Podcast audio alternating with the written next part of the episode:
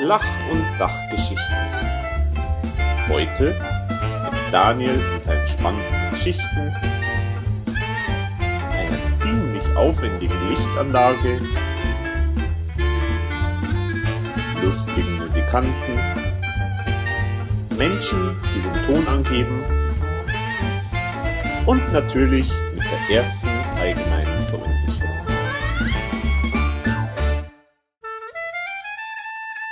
güldürücü ve öğretici hikayeler. Bugün Daniel ve ilginç öyküleriyle. Bir hayli masraflı ışık setiyle, neşeli müzisyenlerle, sesi veren insanlarla ve elbette erste allgemeine Verunsicherung ile. Das war Türkisch.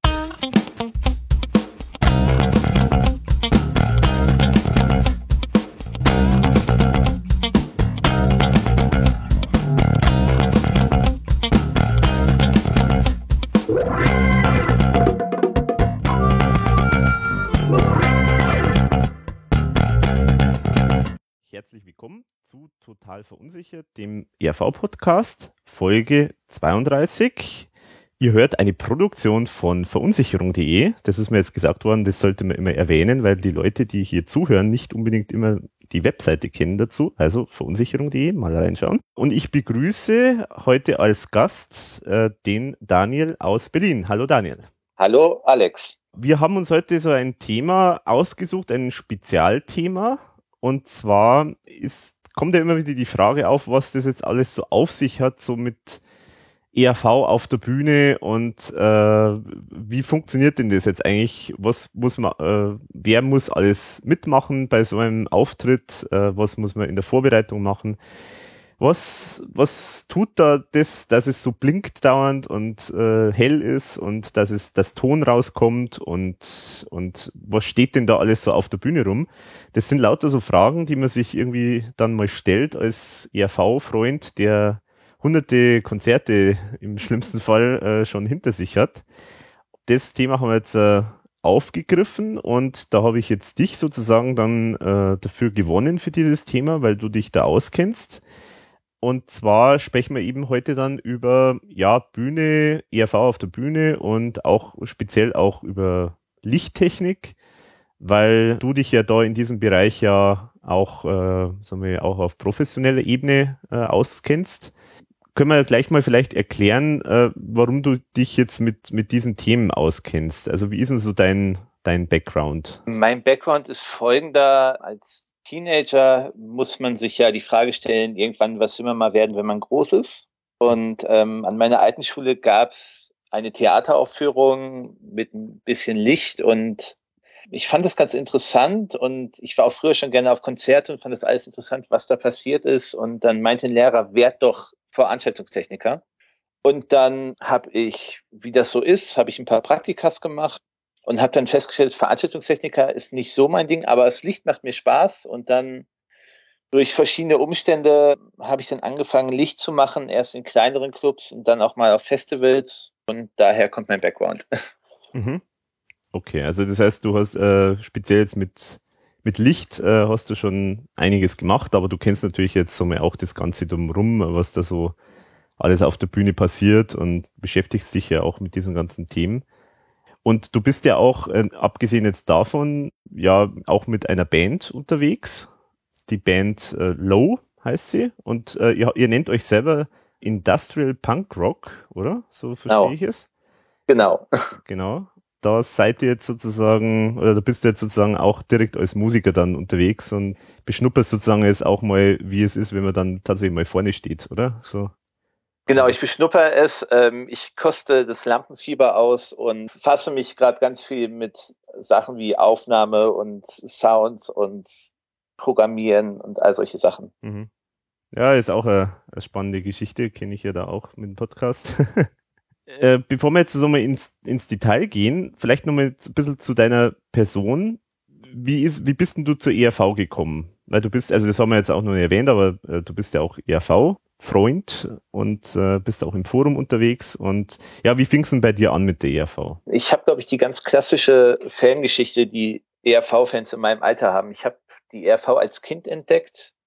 Ich war so ungefähr drei. Meine Oma hatte mir den Mitschnitt aufgenommen von der Pinguin-Tour, der damals, ich glaube, im ZDF lief, auf Video. Und zu der Zeit bin ich immer nach dem Kindergarten zu meiner Oma und sobald ich bei meiner Oma war, musste dieses Video im Rekorder sein, musste dieses Video laufen.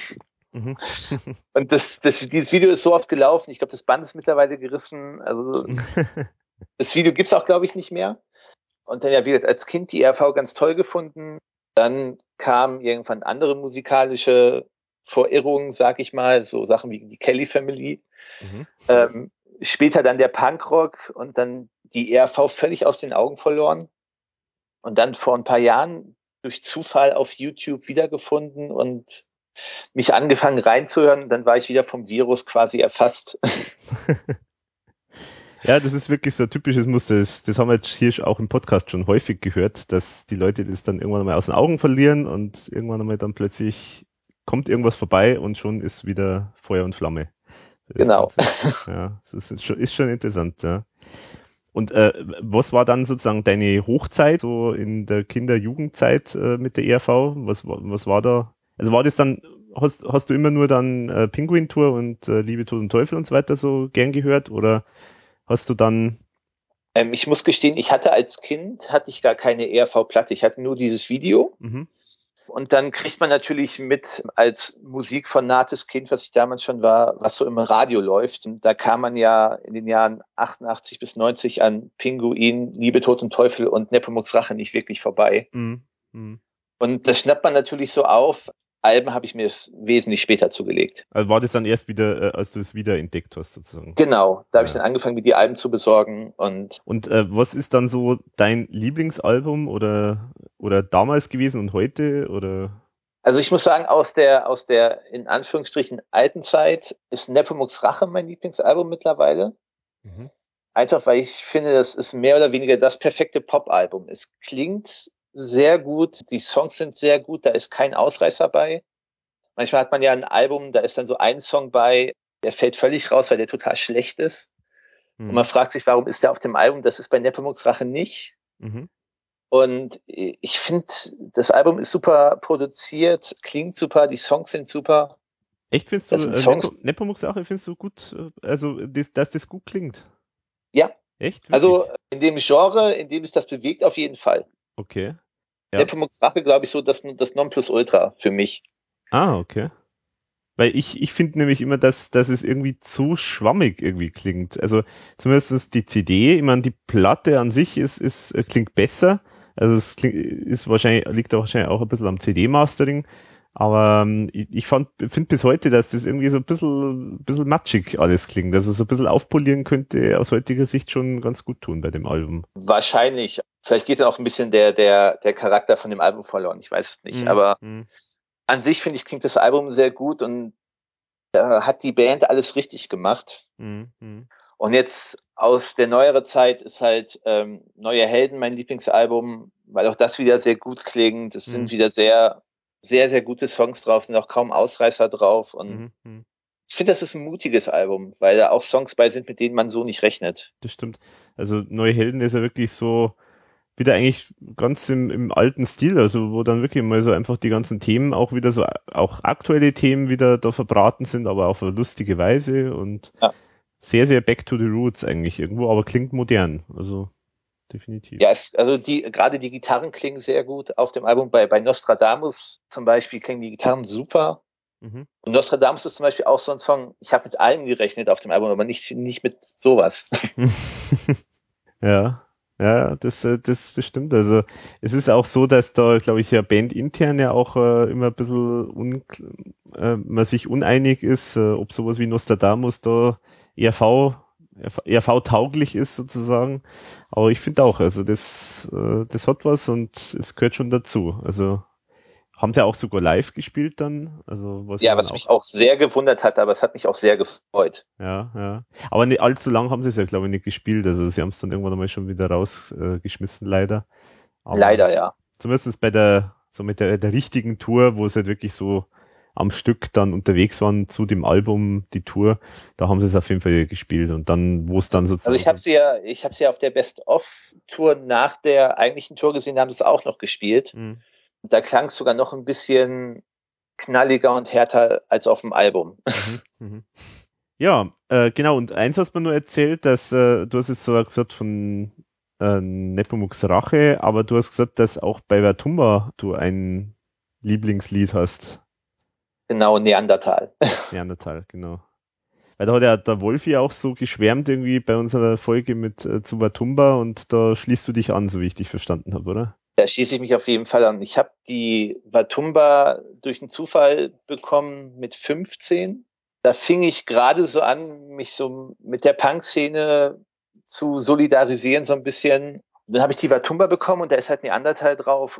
Wenn, man's, wenn man Neandertal anders spielt, ein bisschen schneller und ein bisschen härter, es könnte auch von einer Band wie Slime kommen oder so. ähm, weil mit dem Text, das ist ein, das ist ein hochpolitischer Text, und das ist, ich glaube, das ist mit einer der besten Songs von der ERV. Mhm, mh.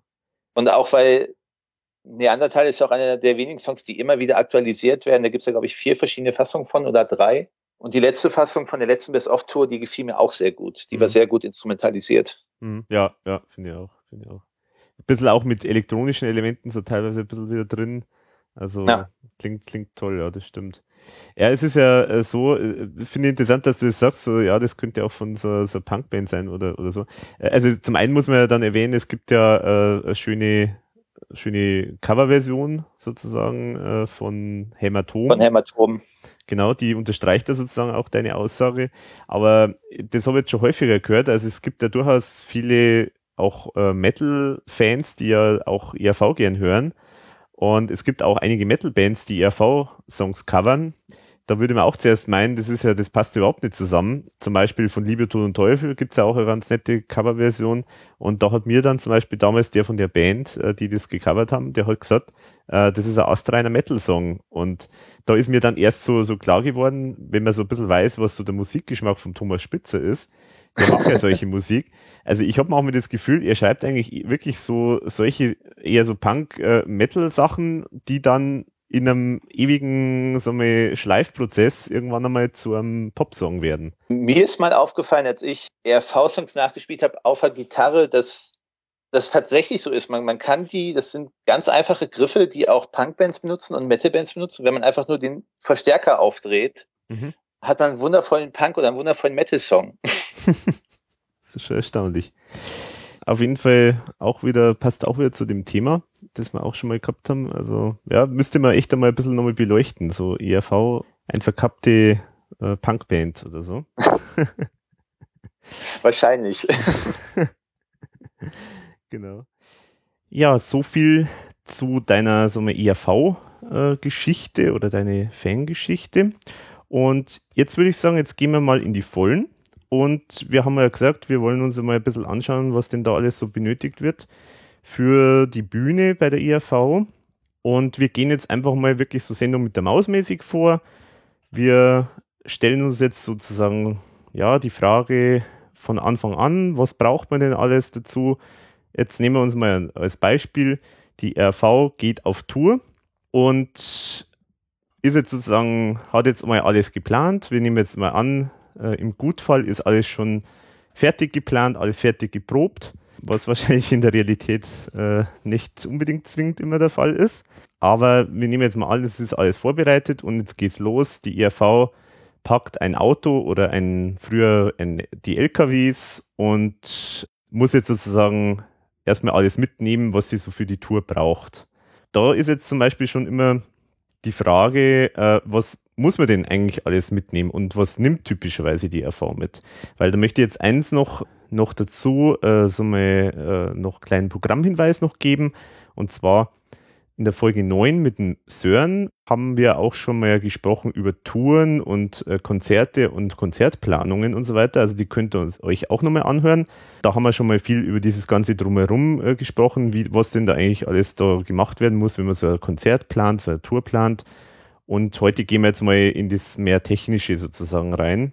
Und genau, und jetzt fragen wir uns mal, ja, was, was nimmt denn dann die, was muss die ERV mitnehmen? Was, was packt sie sozusagen in dieses Auto, in diesen LKW mit rein? Was ist da so typisch? Was, was stellt der Veranstalter, derjenige, der also sozusagen so ein Konzert, die ERV einlädt zu einem Konzert, was hat der, was muss der zur Verfügung stellen und was nimmt die ERV mit?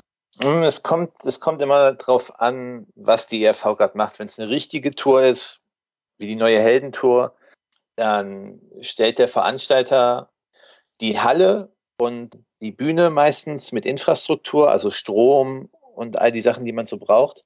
Mhm. Die ERV hat dann dabei ähm, die Tonanlage, sprich Boxen, Verstärker, Mischpult, die Monitoranlage für die Musiker, das sind wieder Kopfhörer, Boxen, Verstärker und Mischpulte, die ganzen Mikrofone, Ständer, Kabel, was man so braucht. Mhm. Die ERV hat ihre Lichtanlage dabei. Mhm. Das heißt, äh, Lampen, bewegliche und unbewegliche, Kabel, Dimmer. Die ERV hat ihre Traversen dabei, um, den, um alles, um die Boxen und das Licht an die Hallendecke zu fahren. Also Traverse muss man vielleicht noch ein bisschen erklären. Das ist auch, also das ist sozusagen, wie kann man sich das vorstellen, das Gestell, auf dem was äh, zum Beispiel Box aufgestellt wird oder oder ähm, nee, eine Traverse ist eigentlich ein, äh, ein Stahlträger. Stahlträger. Mhm. Nur dass die manchmal auch aus Alu sind, ähm, je nachdem, aber eigentlich ist eine Traverse ein Stahlträger. Mhm. Da werden halt die Lampen dran geschraubt und ähm, manchmal auch Boxen und dann werden die mit Motoren an die Decke gezogen. Mhm. Die Motoren hat die ERV vielleicht auch dabei, ähm, vielleicht kommen die auch örtlich. Die ERV hat ihre Instrumente dabei, die ERV hat ihre Deko dabei.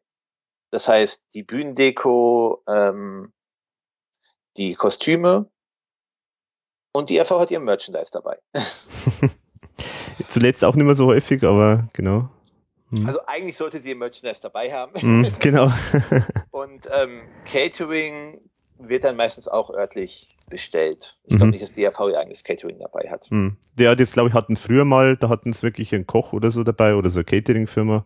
Ja. Aber das wird jetzt heute nicht mehr, definitiv nicht mehr gemacht werden wahrscheinlich. Das, das haben wir auch beim, bei das, äh, in der Folge mit dem Sören auch ein bisschen besprochen, wo der Sören eben auch gesagt hat, das ist alles Vertragssache. Das heißt, es wird halt vorher ausgemacht, äh, was muss der Veranstalter stellen und was, was nimmt die RV mit und da werden die bestimmt genau. dann reinschreiben, wir brauchen Catering. Genau, für so und so viele Personen, so und so viele Personen sind Vegetarier, hm, so genau. und so viele Personen nicht, Tom braucht so und so viel Stangen Marlboro. wollte gerade sagen, also da hört man ja auch über die schönsten äh, äh, Geschichten über diese Catering-Anforderungen äh, äh von den Bands, so dann irgendwie, der Harald Schmidt, glaube ich, hat mal gesagt, die Catering-Anforderung bei, wie mein Motorhead äh, bei ihm in der Sendung war, war die Catering-Anforderung drei Flaschen Whisky. Mehr haben es nicht gebraucht. ja, man, man, man, man darf halt nicht vergessen, es sind halt irgendwie sechs Musiker plus zwischen fünf und 40 Leuten Crew, je nachdem, die müssen halt versorgt werden und die sind halt nicht auf einem Campingausflug, sondern die müssen halt mhm. halt arbeiten und müssen Leistung bringen. Und da ist halt gutes Catering das Wichtigste. Ja. Wenn du ein schlechtes Catering hast, ist die Stimmung auch mies. Weil mhm. hungrig arbeiten macht keinen Spaß. Mhm. Aber du hast jetzt ja gesagt, also zum einen jetzt einmal, sie nehmen das Licht selber mit. Also sprich, die, die Scheinwerfer äh, nehmen sie mit zum Beispiel.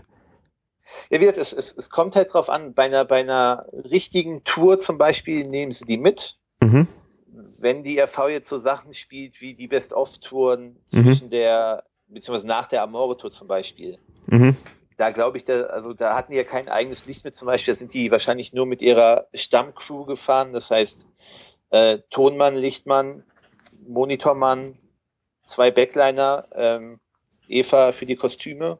Mhm und vielleicht noch zwei, drei weitere Techniker als Assistenten und alles andere steht halt da. Vielleicht hatten, hat sie die ERV noch ihre eigenen Pulte mit. Das machen viele Bands, dass sie ihre eigenen Tonpulte dabei haben. Mhm. Weil man, mittlerweile sind die Tonpulte ja alle digital. Das kann man dann, kann man dann alle Einstellungen abspeichern, auch pro Song. Mhm. Es kommt halt immer drauf an, was, was man gerade geplant hat. Aber bei einer großen Tour, bei einer richtigen Tour hat man eigentlich alles Technische immer dabei. Okay. Mhm. Aber wenn jetzt dann so hören, na gut, Licht, also sprich so Scheinwerfer, wenn man die dabei hat, das kann ich mir jetzt nur vorstellen, aber dass man dann gleich auch solche Stahlträger, also diese Traversen, dass man die auch mitnimmt, das ist ja schon durchaus ein gewisser Aufwand. Muss man das eigentlich? Also man, man muss es nicht, man kann die auch örtlich anfordern, aber es ist halt oft so, dass wenn man auf Tour geht, baut man oder bereitet man alles so vor, dass es schnell auf und abgebaut ist. Das heißt, oft werden Kabel fest in den Traversen verklebt oder mit Kabelbindern festgemacht, dass man die echt nur noch zusammenstecken muss, die Kabel zusammenstecken muss und dann das Ganze hochfahren kann. Mhm.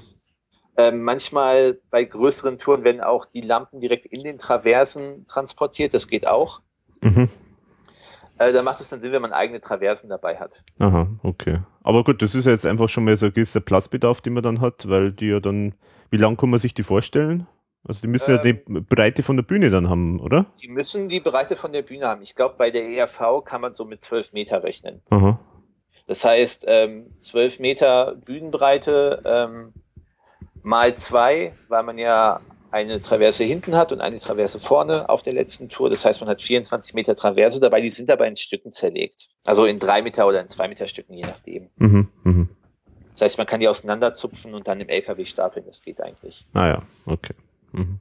Okay, also das jetzt wissen wir, was die ERV typischerweise mitnimmt. Also wir haben auch schon mal da gesprochen beim Sören, dass das für die ERV, also dass die ERV da durchaus auch ein bisschen, zumindest früher, ungewöhnlich unterwegs war, weil die ERV wirklich früher alles komplett, glaube ich, mitgenommen hat. Also da ist ganz wenig vom Veranstalter gekommen, was irgendwie sehr, sehr ungewöhnlich war und auch heute noch ist. Also ich glaube, das hat sich jetzt eher ein bisschen geändert. Also die ERV, äh, gerade diese, wie, wie, du schon sagst, also diese Best-of-Geschichten, da nehmen sie nämlich nicht mehr alles mit oder so.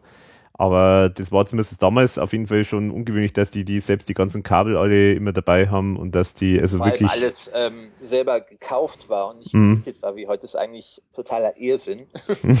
das macht heute keine Band mehr. Mhm. Ähm, sich, sich Lichtequipment selber anzuschaffen, nur ganz selten. Also ich weiß, die Scorpions haben ihre Videoleinwände selber gekauft. Mhm.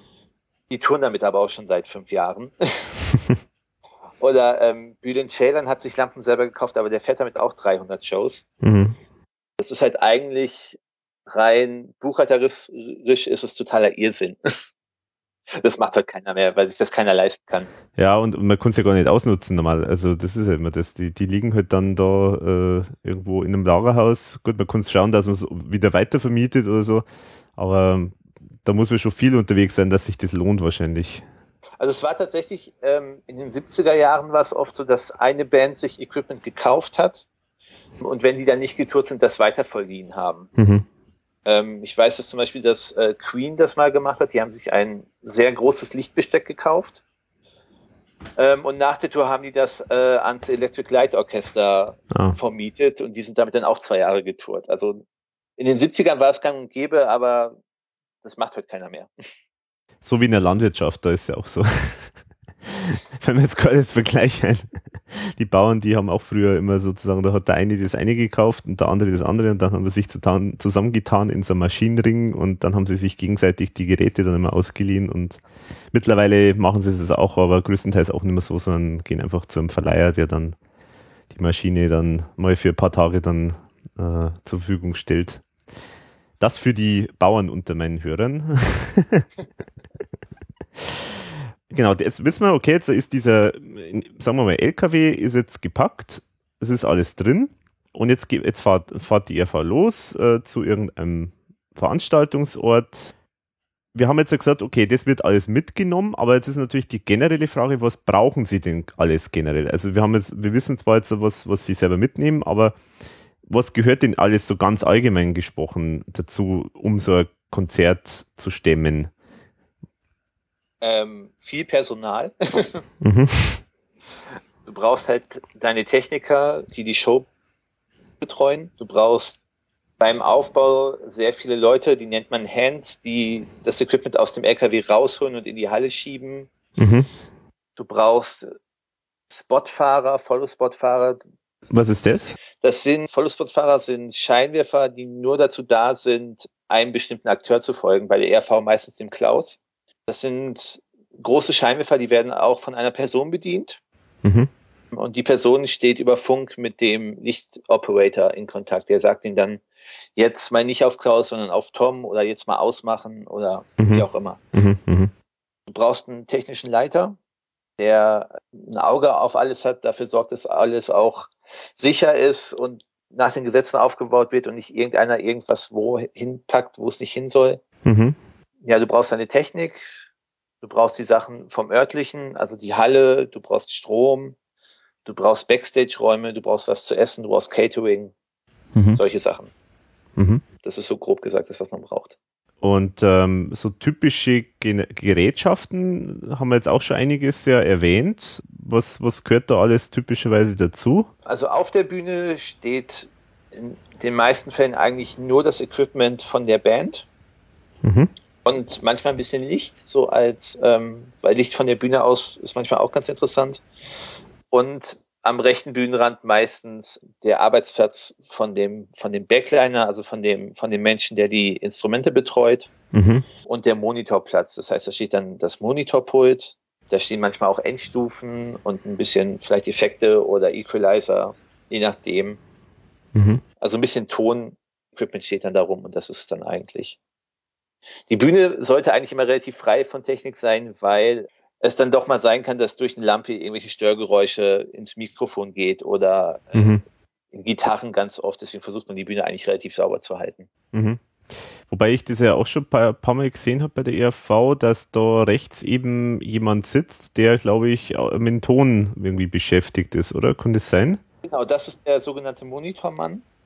Mhm. weil die Band hört auf der Bühne nicht das, was das Publikum im Zuschauerbereich hört, sondern äh, die Band hört ihren sogenannten Monitormix. Monitor kommt vom Lateinischen und jedes Bandmitglied kriegt seinen eigenen Mix. Also wie das Publikum einen Mix kriegt, den Mhm. Publikumsmix, kriegt jede Band, jedes Bandmitglied seinen eigenen Mix. Mittlerweile über Kopfhörer, früher noch über große Boxen, die auf der Bühne standen.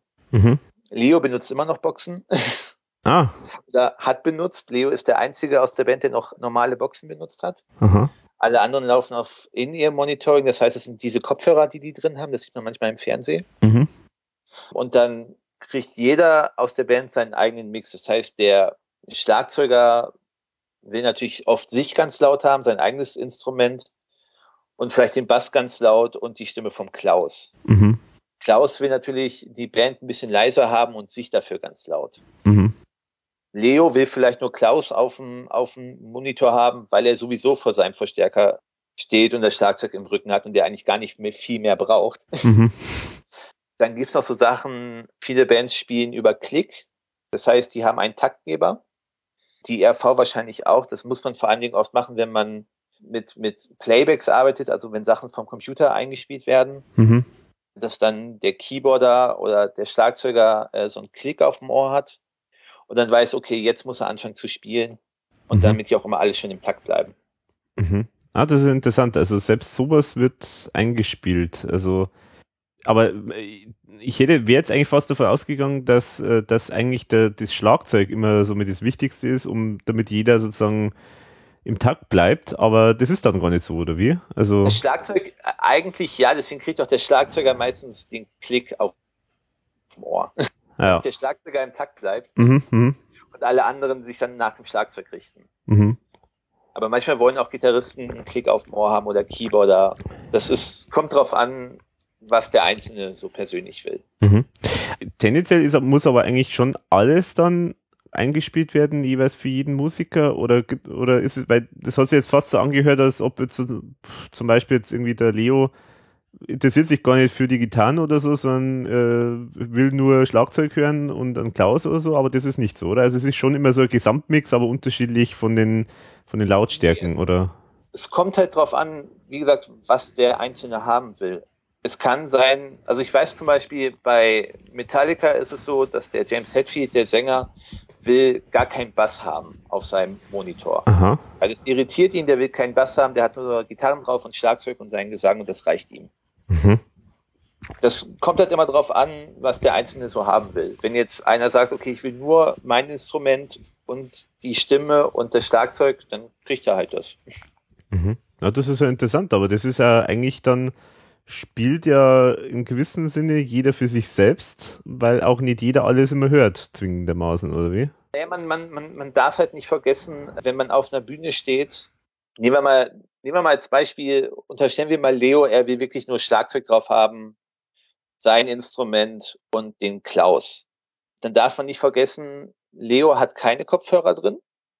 Und Leo hört noch alles andere, was auf der Bühne passiert. Das heißt, er hört die Verstärker von den beiden anderen Gitarristen. Mhm. Weil die stehen ja auf der Bühne und die machen ja auch Lärm. Mhm. Das heißt, selbst wenn er die nicht auf dem Monitor hat, hört er die trotzdem. Mhm.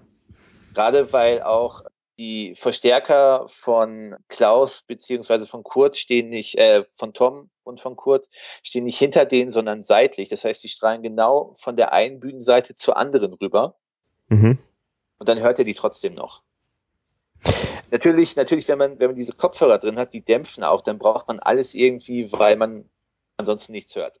Ja, ja, ja. Äh, gut, aber äh, du sagst jetzt die Verstärker, also heißt es in dem Fall Verstärker ist mit auch mit ähm, Lautsprecher dann? Also, oder weil das, also wie muss man sich das, das vorstellen? Weil man äh, fürs Publikum gibt es ja eigene Lautsprecher normalerweise. Genau, fürs Publikum gibt es eigene Lautsprecher, die kriegen einen eigenen Mix. Das macht der Mann, der mitten im Raum steht. Mhm. Man, man darf halt nicht vergessen, die Instrumente, die auf der Bühne stehen, die machen halt auch Lärm. Das Schlagzeug ist sehr laut.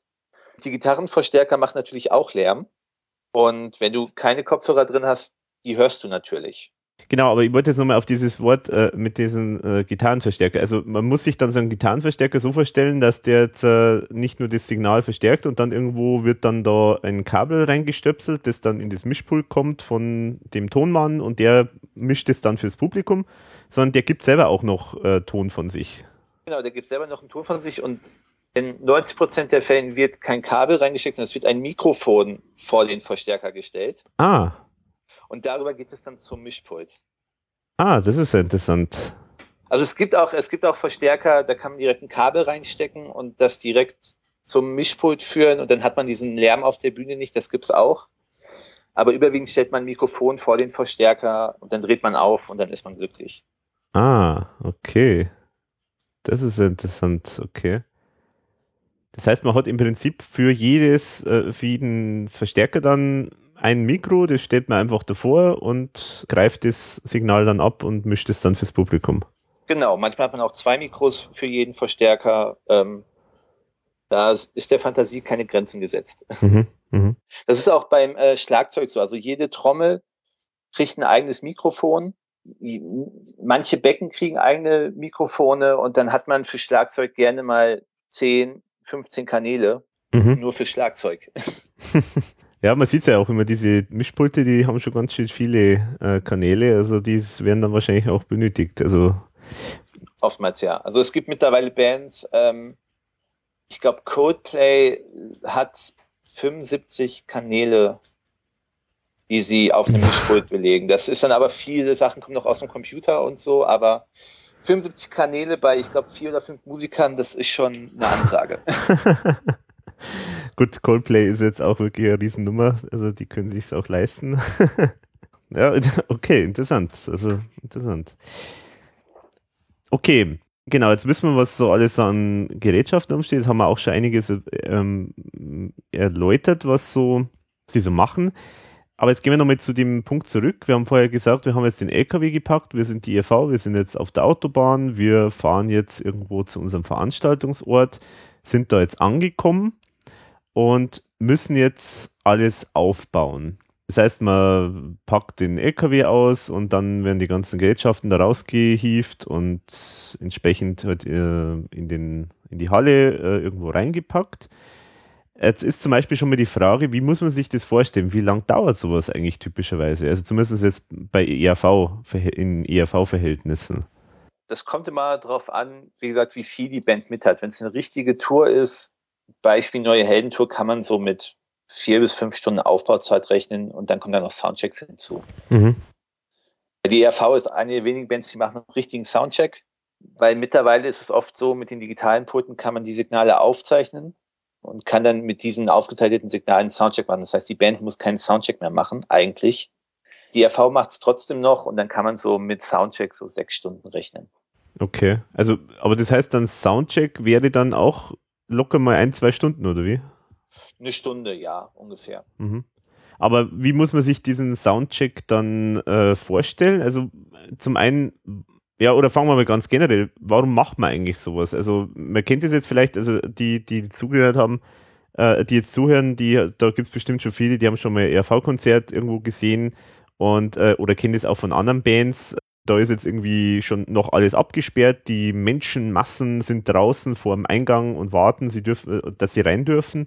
Und sie hören aber, dass dort die eigentlich schon spielen. Also man hört immer so Klänge und das klingt so ganz komisch immer, weil da, da hört man dann irgendwie manchmal so nur Gitarre oder dann spielen es ganz kurz mal einen Song an, aber hören nach ein paar Sekunden wieder auf und dann hört man irgendwie einen Sänger mal ein bisschen was reden und dann quietscht irgendwie die Gitarre und dann ist das wieder, also das sind so komische Töne, die man mal hört. Und da heißt dann immer, ja, die Band ist noch im Soundcheck. Also was, zum einen, was machen die da und warum machen die das? Also ein, Soundcheck ist dazu da, ähm, um den Tontechniker, der Tontechniker bastelt währenddessen seinen Sound, den Sound, den man dann abends hört. Und die Band bastelt sich, oder der, der Monitortechniker bastelt den Monitor-Sound für die Band. Bei einem Soundcheck ist es so, dass man die einzelnen Instrumente anspielt. Das ist das, was man immer so hört. Dann spielt man hier eine Gitarre und da mal nur ein Schlagzeug. Das gibt dem, dem Tontechniker die Möglichkeit, die Gitarren so einzustellen, dass sie gut klingen, das Schlagzeug so einzustellen, dass sie gut klingen, die Effekte, die an dem Abend verwendet werden, einzustellen, dass sie klingen, die Lautstärke und so weiter und so fort. Mhm. Deswegen hört man manchmal nur einzelne Instrumente. Dann, wenn so einzelne Songs oft angespielt werden für eine kurze Zeit, das ist dann, um zu gucken, okay, klingt es gut, klingt es nicht gut, was müssen wir ändern? Es wird natürlich auch geguckt, ist alles richtig verkabelt, kommen alle Signale an. Mhm. Weil es wäre doof, wenn man ein Konzert startet und die Stimme vom Sänger kommt nicht rüber. Das ist so wie beim Podcast, man nimmt auf und man hört dann plötzlich, dass die eine Spur gar nicht da ist, also ein, eine Person hört man gar nicht. genau, sowas, das darf natürlich nicht passieren, wenn die Leute 50 Euro Eintritt bezahlen. das ist so der Soundcheck fürs Publikum, mehr oder weniger für den Publikumsound. Und die Band macht halt Soundcheck, um sich auf die Bühne einzustellen, weil manche Bühnen sind kleiner, manche Bühnen sind größer. Mhm. Und dementsprechend, wenn die, wenn die zum Beispiel Verstärker näher beieinander stehen, ist es lauter. Wenn sie weiter auseinander stehen, verteilt sich der Schall besser. Mhm. Das heißt, die Band guckt, wie kommt sie auf der Bühne klar, guckt, okay, muss ich heute irgendein Instrument lauter haben, irgendein Instrument leiser? Mhm. Muss ich mich selber leiser drehen, also mein Verstärker oder mein Instrument? Und halt auch, es ist halt auch ganz, ganz gut für eine Band, um sich so ein bisschen einzustimmen auf das Konzert, mal ein bisschen zusammenzuspielen. Mhm den Groove zu finden, wie man so schön sagt. Mhm. Dafür ist ein Soundcheck immer äh, ganz gut. Mhm. Es gibt halt auch noch eine, eine, eine Abwandlung dazu, das ist der sogenannte Line-Check. Haben vielleicht manche schon gesehen, wenn sie auf einem Konzert waren, wo die ERV gespielt hat und vorher ein paar andere Bands, dann wird halt umgebaut und dann werden nochmal die Gitarren einzeln angespielt und das Schlagzeug und man hört immer auf der Bühne so komisches Gemurmel. Ähm, das ist der sogenannte Line-Check, um zu gucken, ob wirklich noch alle Signale am, an den Pulten ankommen. Also vorne am Publikum und an der Seite am Monitorpult. Hm, hm. Okay, und äh, wie muss, also wenn du sagst, die, die, die, der Tontechniker stellt ähm, den Ton ein, wie muss man sich das vorstellen? Ist das also ich denke jetzt immer so ein bisschen aus der, der Computersicht, da ist ja so üblicherweise, man, man macht einmal eine Einstellung und die kann man dann immer wieder abrufen. Und ist es so, dass das jedes Mal wieder neu alles eingestellt werden muss, weil irgendwie der Ort mal größer, mal kleiner oder wie auch immer ist? Oder ist es schon so, dass die dann da eigentlich nur nur so Feinjustierung machen? Ähm, also mittlerweile im digitalen Zeitalter ist es tatsächlich so, dass man Meistens bei den Proben erstellt man sich seine Einstellungen, entweder für die einzelnen Songs oder halt generell, die speichert man ab. Und wenn man dann in die Konzerthalle kommt, dann wird das halt nur noch angeglichen. Dann muss halt, manche Konzerthallen schlucken sehr viel im Bassbereich, dann muss der Bass ein bisschen nachgeregelt werden. Mhm. Ähm, manche Konzerte, ähm, ähm, manche Konzerthallen muss man mit den Effekten aufpassen. Ähm, manche Konzerthallen kann man lauter drehen, manche leiser. Mhm. Das wird dann halt angepasst, aber die Einstellung ist meistens schon gespeichert im mhm. Zeitalter der digitalen Pulte.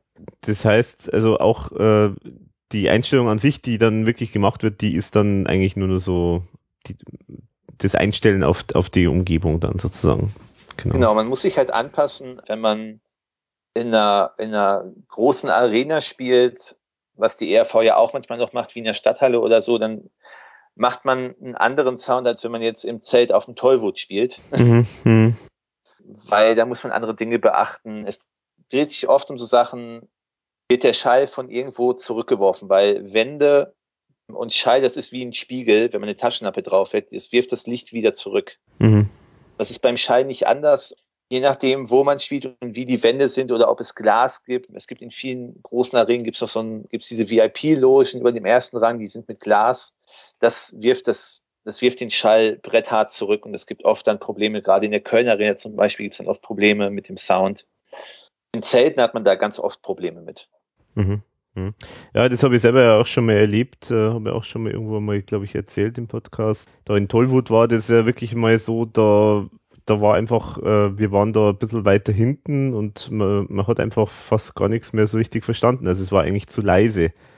Da war für uns dann auch die Frage, war da jetzt einfach das Equipment von der ERV für, äh, nicht mehr für die Größe geeignet, also zu klein dimensioniert oder war da die Akustik irgendwie so schwierig. Also der Klaus hat da auch zwischendrin mal irgendwann mal gesagt, ja, also der Tonmann hat schon mal laut gedreht, aber lauter geht's gar nicht. Es ist immer schwer zu sagen für Außenstehende, was da schiefgegangen ist. Manchmal ist es auch einfach so, dass es Auflagen gibt, gerade bei so Open-Air-Geschichten, dass es dann Auflagen gibt von der Stadt, die dann sagen, okay, ihr dürft so und so viel Dezibel laut sein und nicht Mhm. lauter. mhm, Und das reicht dann manchmal halt nicht. mhm, mhm. Gerade wenn die akustische Umgebung schwierig ist, dann wird's dann oft knapp. Da sind wir jetzt beim Soundcheck. Äh, Das heißt, die Band hat jetzt sich mal eingegroovt, wie es du gesagt hast. Die Tontechniker haben die ganzen, das Ganze eingestellt, äh, den Ton und das Ganze. Drüber haben wir ja schon gesprochen, wer alles mit der ERV mitkommt. Das haben wir eigentlich alles schon besprochen. Die Frage ist jetzt noch, wir haben schon äh, angesprochen äh, mit Mieten, also dass quasi bestimmte Dinge werden ja vom Veranstalter gestellt. Haben wir eigentlich auch schon drüber geredet. Ähm, was, was ist jetzt da so, ja, was, was, was ist jetzt typischerweise noch, was jetzt, äh, wo die Band sich einstellen muss drauf, schauen muss, äh, passt das alles, was der Veranstalter äh, uns jetzt zur Verfügung stellt, wenn man jetzt die Bühne betrachtet? Naja, ähm, die Bühne muss halt eine gewisse Größe haben. Das Mhm. heißt, ähm, wenn die ERV in ihrem Vertrag oder in dem Rider stehen hat, die Bühne muss zwölf mal acht Meter groß sein. Und man kommt dann zum Konzertort und die Bühne ist nur viermal viermal zwei Meter und allein das Schlagzeug braucht schon drei Meter Breite, dann äh, ist da was schiefgegangen. Mhm. Solche Sachen. Okay. Ähm, ist alles Mhm. immer eine große Frage von, gerade wenn man Sachen nicht selber stellt, sondern all, wenn man echt nur einen, einen sogenannten Rider hat, wo man halt aufschreibt, okay, wir brauchen die und die Tonanlage, wir brauchen so und so viel Licht, wir brauchen die und die Mikrofone, die Bühne muss so groß sein. Mhm. Dann ist es immer eine Frage, kriegt man das auch letztendlich? Mhm. Weil dann natürlich Veranstalter sagen können, okay, die brauchen jetzt nicht 50 Lampen, fünf müssen reichen. Mhm. Das ist dann immer eine große Frage von Absprachen und Mhm. ähm, wie professionell ist der Veranstalter und wie professionell ist die Firma, die das Konzert betreut. Mhm. Weil man kann auch zum Beispiel sagen, okay, ich möchte jetzt die und die Lautsprecher haben und die Firma, die, die, die dieses Konzert betreut, hat diese Lautsprecher nicht. Mhm. Dann sagt man dann, okay, wir haben aber das Modell, würdet ihr das auch nehmen? Solche Sachen passieren halt. Okay, genau, du hast jetzt den Begriff schon benannt, äh, äh, Rider äh, nennt man das auch, da glaube ich, haben wir auch schon beim bei der Folge mit dem Sören auch schon drüber gesprochen. Also im Prinzip ist das ja dann auch Vertragsbestandteil. Also das heißt, Ja. der Veranstalter und die Band oder das Management von der Band, die machen dann aus, äh, was brauchen wir und karten das sozusagen dann aus, ob die Band sich damit zufrieden gibt, beziehungsweise ob der Veranstalter, der Veranstalter bestimmt, ob er das alles leisten kann. Und letztendlich ist es wahrscheinlich auch sehr individuell dann immer. Also je nachdem, was die ERV halt sich vorstellt, was der Veranstalter vorstellt. Es kann dann eventuell wahrscheinlich auch immer ein bisschen unterschiedlich ausgestaltet sein, kann ich mir vorstellen. Das kann oft sehr unterschiedlich ausgestaltet sein tatsächlich, weil für den Veranstalter sind es natürlich Kosten und höhere Kosten drücken natürlich seinen Gewinn und deswegen versucht er halt, versuchen viele Veranstalter oft an, an Sachen wie Technik zu sparen. Das ist dann manchmal oft echt ein Ärgernis, wenn man dann lange hinterher telefonieren muss und Druck machen muss. Mhm. aber professionelle Veranstalter ähm, halten sich an das, was im Rider steht. Es sei denn, Mhm. es ist völlig überzogen. Mhm. Man kann auch in, in Rider Sachen reinschreiben, ich will 300 Lampen haben, aber man spielt nur auf einer 12 Meter Bühne, da passen keine 300 Lampen rein. okay, ja gut, aber das wird man dann vorher dann schon wahrscheinlich dann entsprechend noch äh, ja, Eben. Äh, diskutieren können dann. genau. Genau, okay.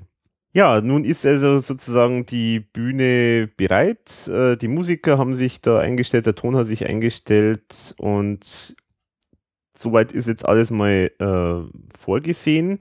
Und jetzt gehen wir mal so mal ein bisschen mehr in die verschiedenen Arten der, also Typen von Personen, die jetzt da äh, beteiligt sind und auch diese ganzen verschiedenen Bereiche. Wir haben sie alle schon ein bisschen angeschnitten. Also äh, wir haben gesagt, äh, Musiker braucht man, wir brauchen Leute, die sich um das Aufbauen kümmern und die das Ganze organisieren können. Wir brauchen irgendwie Leute, die sich mit Licht beschäftigen, wir brauchen Leute, die Ton beschäftigen. Und da gehen wir jetzt einfach mal ein bisschen mehr ins Detail, dass wir mal sehen, was deren Aufgaben eigentlich so sind und was die so zu tun haben und was die verwenden auch typischerweise. Und da fangen wir mal mit was ganz äh, naheliegendem an, weil das ist das, was jeder sieht und weiß, wenn er auf ein Konzert geht. Also logischerweise braucht man Musiker, die auf der Bühne stehen und Musik machen. Und da ist jetzt auch so eine, so eine Geschichte mit den ganzen Instrumenten. Da ist, ich weiß jetzt immer nicht, also da kenne ich mich ja überhaupt nicht aus, äh, was da ERV-mäßig für Vorlieben gibt oder für, für äh, oder bestimmte Muster mit den ganzen Instrumenten. Aber speziell die Gitarren hast du eigentlich so ein bisschen als dein äh, ja, Steckenpferd so ein bisschen beobachtet bei der ERV, oder? Genau, da gibt's ähm, tatsächlich ein Muster, gerade bei Tom, ich habe mir ein paar Musikvideos noch angeguckt und Konzertmitschnitte. Wenn man das so ein bisschen betrachtet, was Tom so in all den Jahren für Gitarren verwendet hat, da kommt einiges zusammen. Also Tom hat zum Beispiel angefangen mit einer Gibson Les Paul Goldtop. Das ist eine relativ seltene, teure Gitarre, die sehr groß und mächtig klingt. Also du, äh, du sagst angefangen, also schon sozusagen in den Anfangsjahren hat er die gespielt. Genau, in den Anfangsjahren ähm, bis zur Pinguin-Tour hat er die gespielt. Ah. Ähm, in den Spitalo Fatalo-Videos sieht man die, in den ersten Videos sieht man die auch und dann bei der Pinguin-Tour gab es dann einen Wechsel und da hat er angefangen, ich weiß nicht, was es für eine, für eine Firma ist. Ich tippe drauf, dass das eine Custom-Made-Gitarre ist, also die extra für ihn gemacht worden ist. Das ist diese schwarze Gitarre und die hat dieses, dieses rote, rot, rot gemusterte ähm, Inlay innen drin. Genau, ja, das, äh, das war schon, das ist schon, sogar schon mal irgendwo bestätigt worden, dass das wirklich von ihm, also eine für ihn gemachte ist. Ich weiß nicht mehr jetzt leider, wo ich, wo, aber das kann ich dann nochmal nachreichen zum Podcast. Aber soweit ich weiß, ja, ist das, glaube ich, was für ihn gemachtes. Also die hat äh, ganz ganz besondere Sachen drin. Die hat nämlich ein sogenanntes Floyd Rose Tremolo. Ein Tremolo ist ein Hebel. Da drückt man drauf und dann verlieren die Seiten ihre Spannung. Das gibt so einen ganz wabernden Sound. Aha. Da muss man mal drauf achten, ähm, das hört man. Ein Floyd Rose ist ein spezielles Tremolo, weil damit verstimmen die Seiten nicht. Mhm. Wenn man so spielt wie Tom, Tom spielt oft sehr hart und sehr ruppig und der haut auch oft auf dieses Tremolo drauf. da merkt man das schon ganz gut bei ähm, Only You zum Beispiel. Auf der 100-Jahre-Tour benutzt das ganz oft. Ähm, Kerkermeister ist so ein Song, der benutzt das relativ oft. Ja, und die, äh, die, muss man vielleicht nochmal bisschen erläutern mit diesem Tremolo. Also das ist sozusagen, wie muss man sich vorstellen, das ist im Prinzip so, so, so, so ein Hebel und, und der, der hat eine Feder drin. Äh, und, und genau, der hat eine Feder drin und da drückt man drauf und dadurch verlieren die Seiten ihre Spannung. Die mhm. Seiten stehen ja unter Spannung. Und es gibt so ein ganz waberndes Geräusch. So, wow, wow, wow, wow. Mhm. Ah ja, ja. Aha. Damit kann man ganz lustige Effekte machen. Und dieses Third Rose ist halt, wie gesagt, ein spezielles, ähm, weil normalerweise bei allen Tremolos verstimmen die Seiten dadurch. Mhm. Weil da, dadurch entsteht Reibung und dann verstimmen die Seiten. Mhm. Und bei dem Floyd Rose passiert das halt nicht. Die mhm. werden festgeklemmt und dann haben die keine, keine Reibung und verlieren ihre Stimmung nicht. Mhm. Mhm. Ist für Metal ganz gut geeignet. Wir wieder bei Metal wären. Ja. Das ist eine sehr schöne Gitarre eigentlich. Also mir gefällt die sehr gut. Wäre auch was für mich. Und als, als Ersatzgitarre auf der Tour, auf der Penguin-Tour gab's, also ich bin der Meinung, es ist eine Ibanez-Gitarre. Ich bin mir nicht so sicher. Die spielt er auf der Pinguin-Tour bei Santa König Eberhard. Auf der DVD sieht man das. Mhm. Und das ist die Gitarre, die im Kann den Schwachsinn Sünde sein Video vorkommt, wo dem Vater das Trommelfell platzt. da spielt aber äh, Mario die. Ah ja, okay. Genau, dann gab's äh, Tom hat ein paar Mal Fender Stratocaster Gitarren gespielt. Mhm. Ähm, also ich habe hier drei gefunden. Okay. Und zwar spielt er im Kann den Schwachsinn Sünde sein Video eine graue Stratocaster. Auf der Nepomuk Tour spielt er eine wunderschöne Sunburst, also die hat so eine Mischung aus, aus Rot und Braun. Wenn man sich das Nepomuk Tour Video angucken will, die sieht man bei Vorbei und bei Ding Dong und beim Würger. Aha. Und im Möpse-Video, in diesem ARD-Video, spielt er eine weiße Stratocaster. Passt ganz gut zu den, zu den bunten. Ähm, muss man, oder was, was viele vielleicht wissen, ist, dass die RV während der Zeit Nepomuk-Tour und auch später Kunsttour und auch danach noch hatten die einen sogenannten Endorsement-Deal mit äh, Yamaha. Mhm. Ein Endorsement-Deal ist halt, wenn du ein bekannter Musiker bist, du gehst halt zu einer Firma oder die Firma kommt zu dir und sagt, hey, du kriegst von uns Gitarren, Verstärker, was weiß ich, und dafür dürfen wir mit dir Werbung machen. Mhm. Du verpflichtest dich als Musiker auch nur, diese Gitarren zu spielen. Mhm. Will, will ich bloß einhaken, weil wir ja, also momentan, wenn wir jetzt aufzeichnen, immer noch Fußball-WM haben, kann man vielleicht vergleichen, oder? Mit den Fußballern, die dann irgendwie so Verträge mit Nike haben oder so und die müssen dann Genau. überall nur Nike-Schuhe tragen oder irgend sowas. Genau, das ist genau dasselbe. Ist eigentlich ein ganz normaler Werbedeal. In der Musikbranche kommt das oft vor tatsächlich, weil es ist halt eine Win-Win-Situation für die Hersteller und für die Musiker, weil als Musiker wirst du, je nachdem wie berühmt du bist, zugeschmissen mit Gitarren. Das hat Ike in dem Podcast zum Beispiel erzählt, dass Yamaha ihn, ihn dauernd besser geschickt hat. Mhm, genau, ja. Wo er dann eben gesagt hat, äh, äh, mit seinem fünf Seiten Bass, äh, dass das ja eigentlich viel zu viele Seiten waren und Genau, genau. Und du kriegst halt ganz viele Gitarren und freust dich darüber und im Gegenzug sagt die Firma halt, Thomas Spitzer spielt Yamaha-Gitarren oder Mhm. Kirk Hammett von Metallica spielt ESP-Gitarren und Mhm. machen manchmal auch Werbung mit dir, oft mit Live-Fotos, je nachdem. Mhm. Mhm. Das ist halt ein Endorsement-Deal und daraus resultierend hat Tom auf der Nepomuk und auf der Kunsttour eine Yamaha Pacifica gespielt, die wird auch immer noch hergestellt. Ähm, die kann man immer noch so kaufen. Mhm. Im Hip-Hop-Video hatte er eine Yamaha RGX, so eine türkise. Und ähm, im Jumbo-Video hat er eine schwarze Yamaha, eine ganz schwarze. Und das ist halt so das von früher. Und mittlerweile spielt Tom immer noch diese schwarz-rote Custom-Made-Gitarre. Mhm. Ähm, noch eine andere schwarze Gi- Gitarre, ich weiß nicht, ob die auch Custom-Made ist. Die hat zwar ein Logo auf der Kopfplatte, aber das konnte ich nicht erkennen Mhm. auf den Fotos. Aber das sind so seine Gitarren. Mhm. Ja, kommt ganz schön was zusammen in 30 Jahren. Ja, ja, ist schon erstaunlich, ja.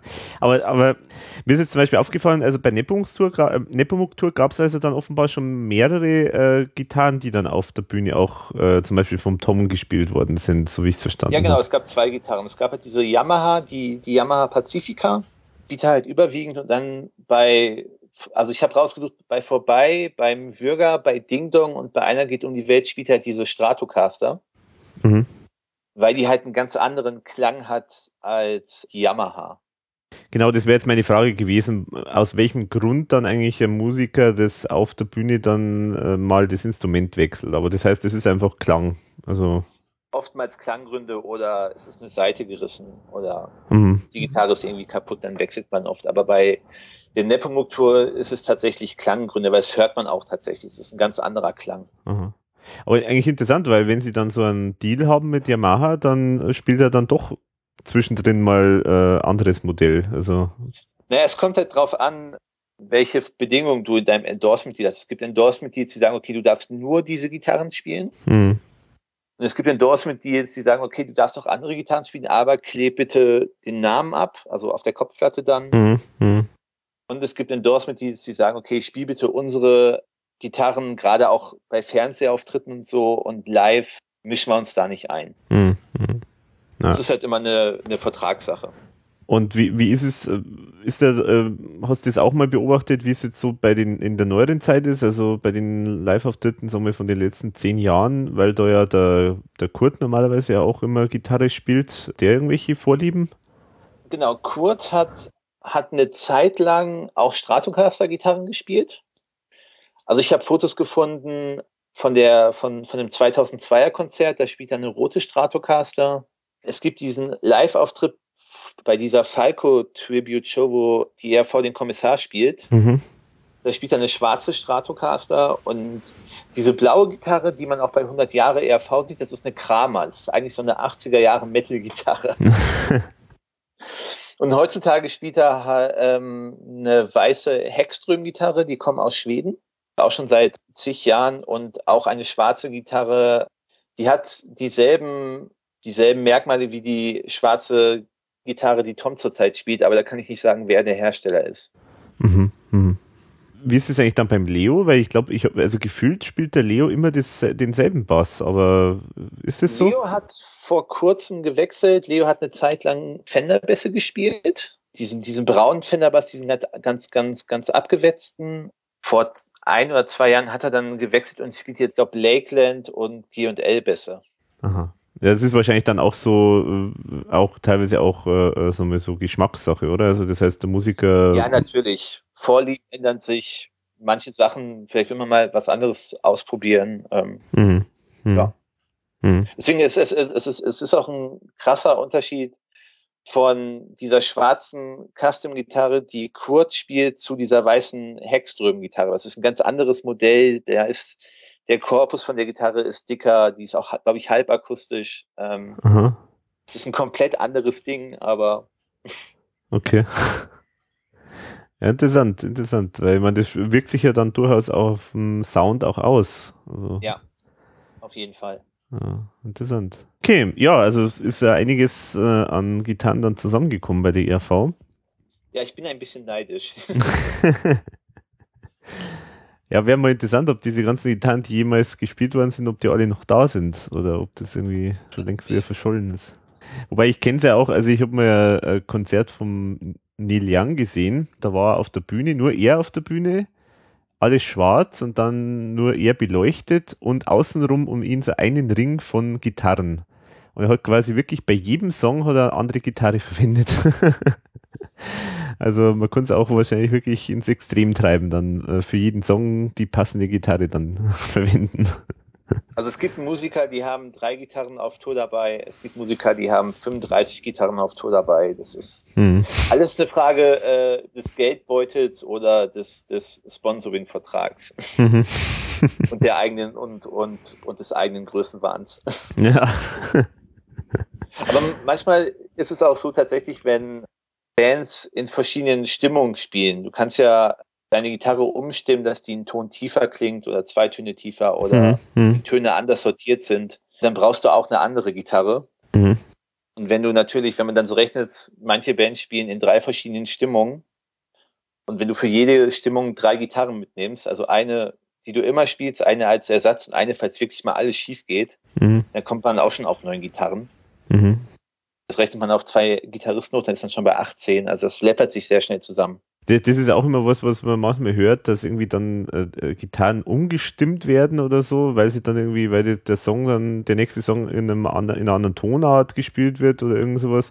Da, genau. Da, da, kommt es dann auch vor, oder? Dass dann einfach eine andere Gitarre dann halt einfach äh, genommen wird. Ja, es ist, es ist halt einfacher, eben schnell eine Gitarre zu tauschen, als wenn man jetzt die Gitarre live auf der Bühne umstimmen muss, dann klappt das wieder nicht so richtig. Und Gitarren halten auch ihre, ihre Stimmung besser, wenn sie immer in derselben Stimmung sind. Mhm. Mhm. Dann verstimmen die nicht so schnell. Und es ist halt, wie gesagt, wesentlich schneller, wenn der Roadie einem die Gitarre angibt und man die sich umhängt und man die direkt weiterspielen kann. Ja, so viel zu den Gitarren und den Musikern. Da findet sich jeder, denke ich, wieder, weil das ist nachvollziehbar, dass man die natürlich braucht für ein Konzert. Aber interessanter ist, wird es natürlich jetzt, wenn man so die Leute hinter den Kulissen mal betrachtet. Und ein großer Block ist die ganze Organisation hinter dem Ganzen und die Leute, die aufbauen, die, die Leute, die planen, die Leute, die irgendwelche äh, anderen Nebendinge noch äh, managen. Was gibt's denn da? Was, was sind denn so die typischen Rollen, die typischen Menschen, die da jetzt äh, mit der Organisation bei der ERV zu tun haben? Ähm, also live braucht man neben Tontechniker, Monitortechniker und Lichttechniker braucht man so Leute wie die Backliner. Das sind halt die Leute, die nur dafür da sind, die Instrumente auf und abzubauen, die Instrumente zu pflegen, sauber zu machen, neue Seiten draufziehen vorm Konzert, neue Fälle beim, beim Schlagzeug. Das sind auch immer die Leute, die über die Bühne huschen, wenn irgendwas schief geht Mhm. und den Musikern irgendwas geben. Wenn man sich die 100 Jahre DVD anguckt, da sieht man ganz gut direkt im ersten Song hat Tom ein Problem mit seinem, mit seiner Gitarre und dann sieht man den Backliner auf die Bühne huschen und der steckt da wieder irgendwas zusammen. Aber sind das dann die Roadies oder ist das wieder was anderes? Nein, Roadies ist eigentlich ein veralteter Begriff. Aha. Das kommt noch aus den 70ern, weil heute sind ja alle auf irgendwas spezialisiert. Deswegen Roadies ist eigentlich ein veralteter Begriff und die Leute, die sich halt um die Instrumente küm kümmern, weil das die Backline ist, sind das die Backliner. Ah ja, okay. Aber äh, meinte ursprünglich mal dasselbe dann. Na, Roadies war mal so ein Überbegriff. Überbegriff. Mhm. Also alle, die Ja. sozusagen mitfahren mit, mit dem. so mehr oder weniger. Alle, die nicht speziell Ton oder Licht machen, waren halt Roadies. Mhm. Weil die auch alle Arbeiten irgendwie gemacht haben. Also in den 70ern und 80ern war es durchaus üblich, dass der die Person, die sich um die Gitarren gekümmert hat, auch beim Licht mitgeholfen hat. Mhm. Mhm. Und das ist jetzt aber nicht mehr so, oder wie? Überwiegend nicht. Manchmal kommt es noch vor, aber überwiegend nicht. Mhm. Ja, weil das ist ja immer so der typische Job, äh, so junger Mann zum Mitreisen gesucht, oder? Also so Studenten, die in der, in, in der vorlesungsfreien Zeit dann mal irgendwie sie Geld verdienen wollen. Das war zumindest mal lange Zeit so, aber Das war mal lange Zeit so, aber mittlerweile fahren die auch nicht mehr mit auf Tour. Wie gesagt, es gibt ausgebildete Leute, es gibt Spezialisten. Tourbereich kommen diese Leute gar nicht mehr vor. mhm. Die werden dann kahl als Hands, also in ihrer Stadt irgendwo hingeschickt, um mit aufzubauen oder abzubauen. Mhm. Mhm. Oder Stühle zu rücken. Ja, also die kennt man jetzt, genau. Also das sind die, die auch immer so ganz wichtig immer tun, wenn es irgendwie so vorher noch mal schnell das Mikrofon testen wollen oder so. Und dann nochmal kurz ins Publikum schauen, ob schöne Mädels da sind oder so. Das ist auch ziemlich klischee-mäßig. Das war jetzt Absicht ein bisschen provokativ. Also ich glaube, ich glaube, das war auch früher mal so, aber glaub, die Zeiten sind vorbei. Ich habe gestern ganz lang Artikel gelesen von jemandem, der dann geschrieben hat, warum die Roadies ausgestorben sind. ah ja. Das beschäftigt sich genau damit. Okay. Ja, abgesehen jetzt von Backlinern, was, was gibt es noch, die mit der Ähm, Organisation zu tun haben? Auch ganz wichtig ist der ähm, Systemtechniker ähm, Mhm. oder Sound Operator, je nachdem, wie man ihn nennen will. Der ist dafür zuständig, auszurechnen und zu simulieren, okay, wir sind jetzt in der und der Halle, wir brauchen so und so viel Boxen und die stellen wir oder die hängen wir so auf. Weil es ist nicht mehr so wie früher, dass man einfach Boxen aufeinander stapelt, die einstöpselt und laut macht, sondern ähm, was viele auch kennen, diese die Boxen hängen ja mittlerweile neben der Bühne in dieser langen Linie, Banane genannt.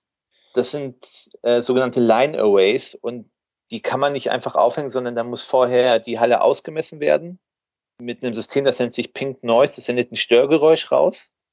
Das Computerprogramm von den jeweiligen Boxen weiß dann, wie groß der Raum ist, wo Sachen reflektiert werden. Und danach kann man entscheiden, okay, wir hängen die Boxen heute so auf. Das macht der Systemtechniker zum Beispiel. Ah ja, aha. Also die Zeiten, die man einfach Boxen gestapelt hat und eingestiftet hat, sind schon lange vorbei. Mhm. Ja, ähm, dann gibt's so, so Sachen wie Leute, die sich um die Kostüme kümmern, um die Bühne kümmern. Es gibt den Stage Manager, der dafür sorgt, dass auf der Bühne alles in Ordnung ist, dass die Sachen da sind, wo sie hin müssen. Gerade so Sachen wie Strom oder so. Mhm. Und dann gibt's halt die ganze Organisation mit Tourmanager, Veranstalter, aber das habt ihr ja schon in Folge 9 besprochen. Genau, ja. Ein Begriff, der da immer, immer auftaucht, also ich habe auch zum Beispiel mal in die 100 Jahre ERV-DVD reingeschaut, da kommt dieses Wort, du hast vorher gesprochen vom Sound Operator und Systemtechniker, da kommt nämlich auch das Wort PA, Sound Operator und das PA, das, das hört man hin und wieder mal. Äh, was hat denn damit eigentlich auf sich? Ähm, PA ist die Anlage, über die, über die das Publikum den Sound hört. Mhm. PA ist die Abkürzung für Public Address, halt aus dem Englischen, und PA Mhm. ist halt die Soundanlage. Ah ja. Also ja, da wird dann halt unterschieden, die PA-Anlage ist das fürs Publikum und die Monitoranlage ist das für die Musiker. Mhm. Mhm. Ja, es war, es ist jetzt auch interessante Information. Es war mir jetzt nicht so bewusst, dass das eigentlich wirklich zwei verschiedene Leute dann sind, die dann den Sound für die Band selber machen und die den Sound äh, fürs Publikum. Aber das, das ist immer so dann. Getrennte Systeme. Ah ja. Aha. Also bei, bei, bei, bei ähm, großen Veranstaltungen oder in dem Bereich, in dem die ERV sich bewegt, sind es zwei getrennte Systeme, zwei getrennte Pulte. Ähm, das kann man sich so vorstellen, die Signale, die Kabel von den Mikrofonen gehen alle in dieselbe Box. Und die Box teilt das Signal auf, einmal zum Monitorpult und einmal zum äh, Publikumstonpult. Und die machen aber völlig unterschiedliche Sachen damit. Mhm. Wenn man jetzt wie ich in kleinen Clubs spielt, dann hat man den Luxus leider nicht. Aber überwiegend wird das so gemacht. Mhm. Ja, interessant, ja. Kommen wir ja später noch mit zum Ton, aber was ich jetzt ganz interessant finde, ist, wie, oder ja, ich, ich schreibe es mal auf, ich, ich frage dann nachher noch dazu, äh, zu dem Ton, genau, da kommen wir ja noch im Detail dann dazu. Ja, okay, genau. Also dann das alles rund um die Organisation. Und jetzt kommen wir sozusagen zu deinem, deinem Spezialgebiet, das Licht. Genau. Und da gibt es ja auch, also das ist ja wirklich so, so eine ganz äh, mysteriöse Geschichte für mich, weil, also, sagen wir, vom, vom Ton, Gott, da kriege ich jetzt auch mit Podcasts und so weiter, kriege ich ein bisschen mehr mit, aber sagen wir, Ton, da, da sind viele Dinge, die man jetzt vielleicht, sagen wir, irgendwann schon mal gehört hat oder, oder mit dem man sich irgendwie schon mal beschäftigt hat. Aber Licht ist eigentlich, finde ich, echt so ein Thema, ähm, das wahnsinnig wichtig ist, weil man merkt, wenn irgendwas mit Licht nicht okay ist, dann ist gleich die ganze Stimmung irgendwie weg. Aber so richtig weiß man nicht so, was da eigentlich dahinter steckt, was da alles zu tun ist, was da alles an Aufwand betrieben wird, damit das alles toll ausschaut. Und da gehen wir jetzt mal auch mal ein bisschen ins Detail. Und jetzt, äh, wir haben zwar jetzt mal gesagt vorher, wir wir sind jetzt schon auf der Bühne, es ist Bühne ist schon hergerichtet, aber wir gehen jetzt doch fürs Licht mal nochmal kurz so einen kleinen Schritt zurück und, und gehen jetzt sozusagen mal in die Planungsphase von so einer Tour. Und jetzt nehmen wir mal an, wir haben ja zum Beispiel bei Neue Helden, ist ja das groß auch ja, beworben worden, dass die ERV da ein neues, äh, tolles äh, Lichtsystem verwendet oder neue Lichtshow äh, dabei hat und so weiter. Und jetzt äh, ist sozusagen jetzt, bevor überhaupt einmal alles auf Tour gehen kann, muss das ja irgendwie geplant werden.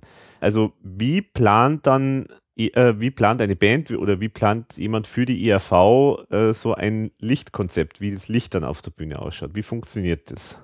Also heutzutage funktioniert es so, dass die Band sucht sich einen Lichtdesigner oder das Management sucht jemanden oder wie auch immer, auf jeden Fall diesen Lichtdesigner. Und dann muss halt geguckt werden, okay, die Band fährt eine Tour in welchem Bereich bewegt sich die Band, wie groß sind die Hallen, ähm, spielt sie eine kleine Tour in Tausender Hallen, spielt sie eine mittelgroße Tour in so 5000er Hallen, das ist so ungefähr ERV-mäßig, oder spielt sie eine große Arena-Tour in so Hallen wie Köln Arena, O2 World, mhm. wie auch immer. Mhm. Dann hat man so ungefähr Parameter, in denen man arbeiten kann, weil man kann nicht in einer 3000er Halle so viel Licht reinhängen wie in die O2 World. Mhm. Das geht von, von den Kosten her nicht und auch von, von, den, von der Infrastruktur oft nicht. Mhm. Das heißt, man hat diese Parameter, in denen man arbeitet und dann ist halt immer die Frage, was will die Band haben? Was stellt sich die Band vor? Wenn man Glück hat als Lichtdesigner, sagt die Band, mach einfach mal. und sagt dann hinterher, okay, das gefällt uns und das gefällt uns nicht, das müssen wir noch ändern. Oder die Band kommt an, ähm, und das kann ich mir bei der ERV ganz gut vorstellen, dass die Band ankommt und sagt, okay, ich stelle mir das so und so vor setz das mal bitte um. Mhm. Also ich kann mir gut vorstellen, dass, dass Thomas Spitzer ankommt und sagt, ja, ich stelle mir das so und so vor, ich habe bei der und der Band das und das gesehen. Ja. Ähm, ich will das auch so haben. Mhm. Das können wir auch gut vorstellen, ja. Mhm. Genau, und dann kommt, dann geht es halt darum, ähm, wie setzt man das um? Wie viel Geld kriegt man zur Verfügung vom Management? Und dann ist halt die Frage, wie viele Lampen nimmt man mit, welche Lampen nimmt man mit? Und wenn man das weiß, dann hat man so, so einen groben Rahmen. Dann hat man halt seine Lampen und wo die hängen und wie die hängen. Und dann fängt man an zu programmieren, Song für Song und überlegt sich dann für die Songs jeweils, mhm. wie es dann letztendlich aussehen soll. Mhm. Und wie macht man das? Also macht also früher weiß ich nicht, wie man es früher gemacht hat, aber heute macht man es ja mit dem Computer, so wie du gesagt genau. hast. Heute macht man es mit dem Computer. Äh, früher wurden tatsächlich äh, Modelle gebaut und es gab in Köln auch lange das 4 zu 1 Studio, da wurden wirklich kleine Modelle von der Bühne gebaut. Ja, Moment, wie, Ja. wie kann man sich das vorstellen? Modelle, also das sind so, äh, äh, keine Wie Ahnung, so. Modelleisenbahn. Ah ja, okay. ähm, nur ein Ticken größer. Welche Größe? Ja, also wie gesagt, 4 zu 1 halt. Ja, Wenn- gut, Wenn, wenn eine Bühne 12 Meter groß ist, kann man jetzt Kopfrechnen machen. drei, drei Meter. Drei, aber So das. Also in, in, in, in einem kleinen Rahmen, dass man drum herum laufen kann. Also, ja, aber das wird dann schon größer. Das heißt, es gibt also da schon einen, sagen wir, einen, einen größeren Raum, in dem man das alles dann aufstellt. Genau, und als es noch so war, dass es kein bewegtes Licht gab, hatte man auch ganz kleine Lampen, die konnte man dann da reinhängen Mhm. in dieses Modell und dann konnte man der Band sagen, okay, so und so stelle ich mir das vor. Äh, so und so sieht's dann aus. Heutzutage macht man das alles mit dem Computer. Es gibt Simula Simulationsprogramme, da kann man die Bühne nachbauen, auch mit den Musikern drauf und dann hängt man virtuell seine Lampen rein und programmiert dann Sachen zeigt es dann der Band. Mhm. Da, da kann man auch dann, das werde ich dann auch noch verlinken. Äh, Du hast ja auch mal so ein kleines äh, Lichtdesign gemacht für ERV-Songs. Ähm, hast du dann im Forum gepostet. Das, äh, das werde ich Genau. dann auch noch verlinken. Da kann man sich das mal anschauen, weil es ist wirklich immer interessant. Das würde ich jedem empfehlen, der jetzt hier zuhört, sich das mal anzuschauen, weil da sieht man wirklich so, halt so, so schematische Figuren, die dann da auf der Bühne stehen und dann sieht man da so das Licht und die Lichtkegel und äh, kann sich dann ungefähr vorstellen, wie das Licht dann später ausschauen wird. Ansonsten kann man sich, kann man auch auf die Webseite vom Andreas Kisters gehen, der die letzte Tour designt hat. Der hat nämlich auch die 3D-Entwürfe online gestellt. Ah, okay. Mhm. Werde ich dann auch auch. Das ist auch ganz interessant. Mhm. Da sieht man dann auch, wie die, wie die neue Heldentour ursprünglich aussehen sollte. Aha. Das ist nämlich ein bisschen geändert. Überwiegend ist es gleich geblieben. Was hat sich dazu geändert zum Beispiel? Was ist dir da aufgefallen? Ähm, also ursprünglich war geplant, dass es, es, es hing ja hinten auf der Bühne diese, diese LED-Lampen immer so drei nebeneinander. Mhm. Das war, die waren anders äh, aufgehangen, die waren einzeln aufgehangen. Es gab eine Fronttraverse mit Frontlicht, also Licht von vorne. Das haben die auch nicht umgesetzt, sondern auf der Tour wurde nur mit Seitenlicht gearbeitet, Mhm. was ich auch persönlich wesentlich schöner finde. Müssen wir aber jetzt, weißt du, es jetzt gerade erwähnst, müssen wir aber kurz sagen, was ist das Seitenlicht dann? Also, Na, es gibt halt das Licht von vorne, was man so kennt von Konzerten. Es gibt halt Seitenlicht, das kommt halt von der Seite. also das, Und- es strahlt, äh, wie, wie soll man sagen, strahlt di- von direkt. links und rechts auf die Bühne. Ah ja. Mhm. Ähm, bei der ERV wurde das aufgehangen, manchmal stellt man es auch auf die Bühne und das macht halt, wenn man von vorne bestrahlt, wirkt alles sehr platt. Man, man kann es ja mal probieren, man kann einfach mal, wer zu Hause ein Experiment machen nimmt eine Taschenlampe, hält sich die ins Gesicht und stellt sich vor einen Spiegel Mhm. und hält die Taschenlampe mal seitlich und wenn man seitlich Licht hat, wirkt das alles wesentlich plastischer, Mhm. weil die Schatten anders fallen und so weiter und so fort. Mhm. Mhm. Und ja, das war ursprünglich auch nicht so geplant und auf der Bühne sah es auch noch einen Ticken anders aus. Mhm. Ja, und dann hat man das und dann fängt man an, wenn man dann die Songs hat, fängt man dann an, munter drauf loszuprogrammieren. Und was auch oft noch gemacht wird, ist, dass man, also bei der ERV zum Beispiel wird so gemacht, dass man halt vorher eine Woche oder so in der Halle probt und dann da nochmal Sachen anpassen kann und ändern kann. Mhm. Mhm. Vielleicht ändert sich auch noch ein Song und wird ein bisschen länger gespielt oder ein bisschen schneller, dann muss man Sachen auch ändern. Und Mhm. dann hat man hoffentlich am Ende sein fertiges Design. Mhm. Okay, und das ist dann, wie muss man sich das vorstellen? Also man hat das jetzt designt, also im einfachsten Fall kann man sich das jetzt sozusagen ausdrucken wahrscheinlich oder so oder abspielen oder wie, wie ist das dann? Also ist das, ist das was sozusagen ähm, wie, wie ein äh, äh, 2D-Entwurf oder ist es dann wirklich so ein 3D-Film, den man abspielen kann oder? Ähm, das ist dann in der, in der Vorbereitungszeit ist es ein 3D-Entwurf und die meisten Programme bieten auch die Möglichkeit an, dass man ein richtiges Video daraus macht. Ah ja. Und das kann man der Band dann zeigen. Mhm. Genau, also das heißt, die, die Band äh, kriegt dann sowas vorgespielt, äh, wahrscheinlich zu der Musik dazu. Und äh, sie können sich dann jetzt dann das mal anschauen und sagen, okay, ja, hier vielleicht noch äh, das noch mehr rausarbeiten oder hier das noch soll äh, besonders beleuchtet werden und so weiter. Genau, oder die Farben gefallen uns nicht, bitte eine andere Farbe. Da sind auch der Fantasie keine Grenzen gesetzt. Mhm, mhm. Ja, es ist jetzt sowieso, weißt du, jetzt sagst das Stichwort Farbe. Das ist zum Beispiel mir bei der neuen Helden-Show auch tatsächlich ein bisschen aufgefallen, dass äh, dass ja da auch mit Farben gearbeitet wird. Und warum nimmt man oder aus welchem zu welchem Zweck nimmt man verschiedene Farben? Weil Farben haben ja transportieren ja üblicherweise irgendwie auch Stimmungen, aber was aus welchem Grund macht man mal äh, einen roten Scheinwerfer oder mal was blau oder wie auch immer? Was was ist da so der Hintergrund? Hm, das kommt halt immer auf die Stimmung von dem jeweiligen Song an. Man könnte jetzt zum Beispiel, wenn man als Beispiel nimmt, der Tod, ist ja ein sehr trauriger Song, ein sehr düsterer Song. Den könnte man jetzt nicht in Gelb und Weiß beleuchten. Mhm, ja. Das heißt, dann nimmt man dann Blau und Rot und eher so dunklere Farben. Rational, es gibt, es gibt Arbeiten darüber, welche Farben man wann verwenden sollte, aber oft ist es echt Gefühlssache von dem jeweiligen Lichtdesigner. Mhm. Mhm. Man muss halt, wenn man farbiges Licht von vorne benutzt, muss man ein bisschen aufpassen, weil grünes Licht auf Musikern ähm, dann sehen die aus wie Zombies. und wenn man im, im amerikanischen Raum unterwegs ist, muss man auch mal ein bisschen aufpassen, weil gelbes Licht auf schwarzen Musikern kommt auch nicht gut.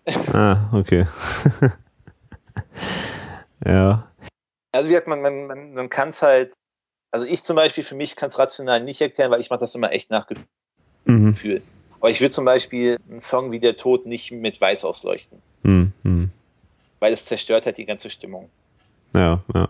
Oder manchmal, manchmal gibt es sich auch ähm, aus dem Song heraus, zum Beispiel bei, bei, bei Fata Morgana, der Song spielt ja in der Wüste, da bringt es mir nichts, wenn ich im Hintergrund irgendwelche Wassersachen projiziere, sondern mhm. nehme ich halt Wüstenfarben, rot, gelb, was auch immer. Mhm. Ja, ja, genau.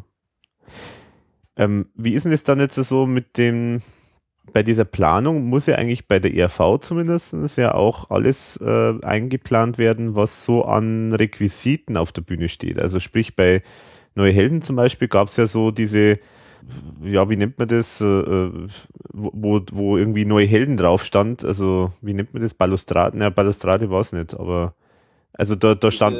ja, diese Deko-Elemente. Deko-Elemente vor dem, vor dem Schlagzeug und dem Keyboard. Genau, genau. Also solche Dinge und, und soweit ich mich erinnern kann, ist das ja auch ausgenutzt worden, äh, um mit dem äh, Licht auch ein paar so kleine Effekte zu machen.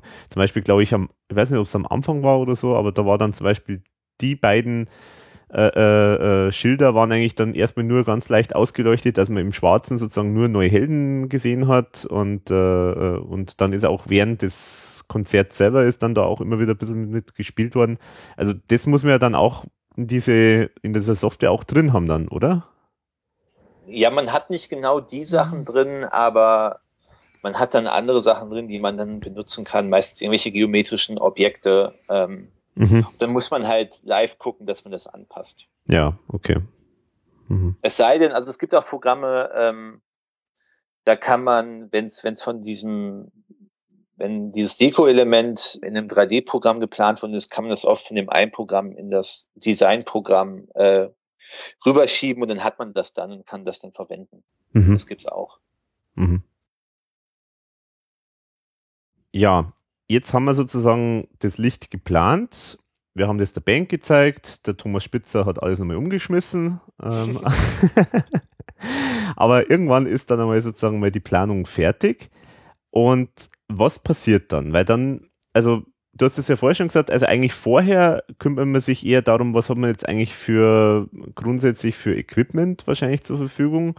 Wobei ich kann mir vorstellen, auch da ist äh, ein bisschen Variabilität auch noch drin, oder? Wahrscheinlich. Also man kann es jetzt vielleicht nicht vorher hundertprozentig sagen, man hat jetzt irgendwie zwei Spots dabei und, und äh, fünf andere oder was weiß ich, sondern so eine gewisse Variabilität hat man vielleicht vorher noch drin. Oder ist es immer schon vorher ganz genau festgelegt, welche Lampen man überhaupt verwenden darf?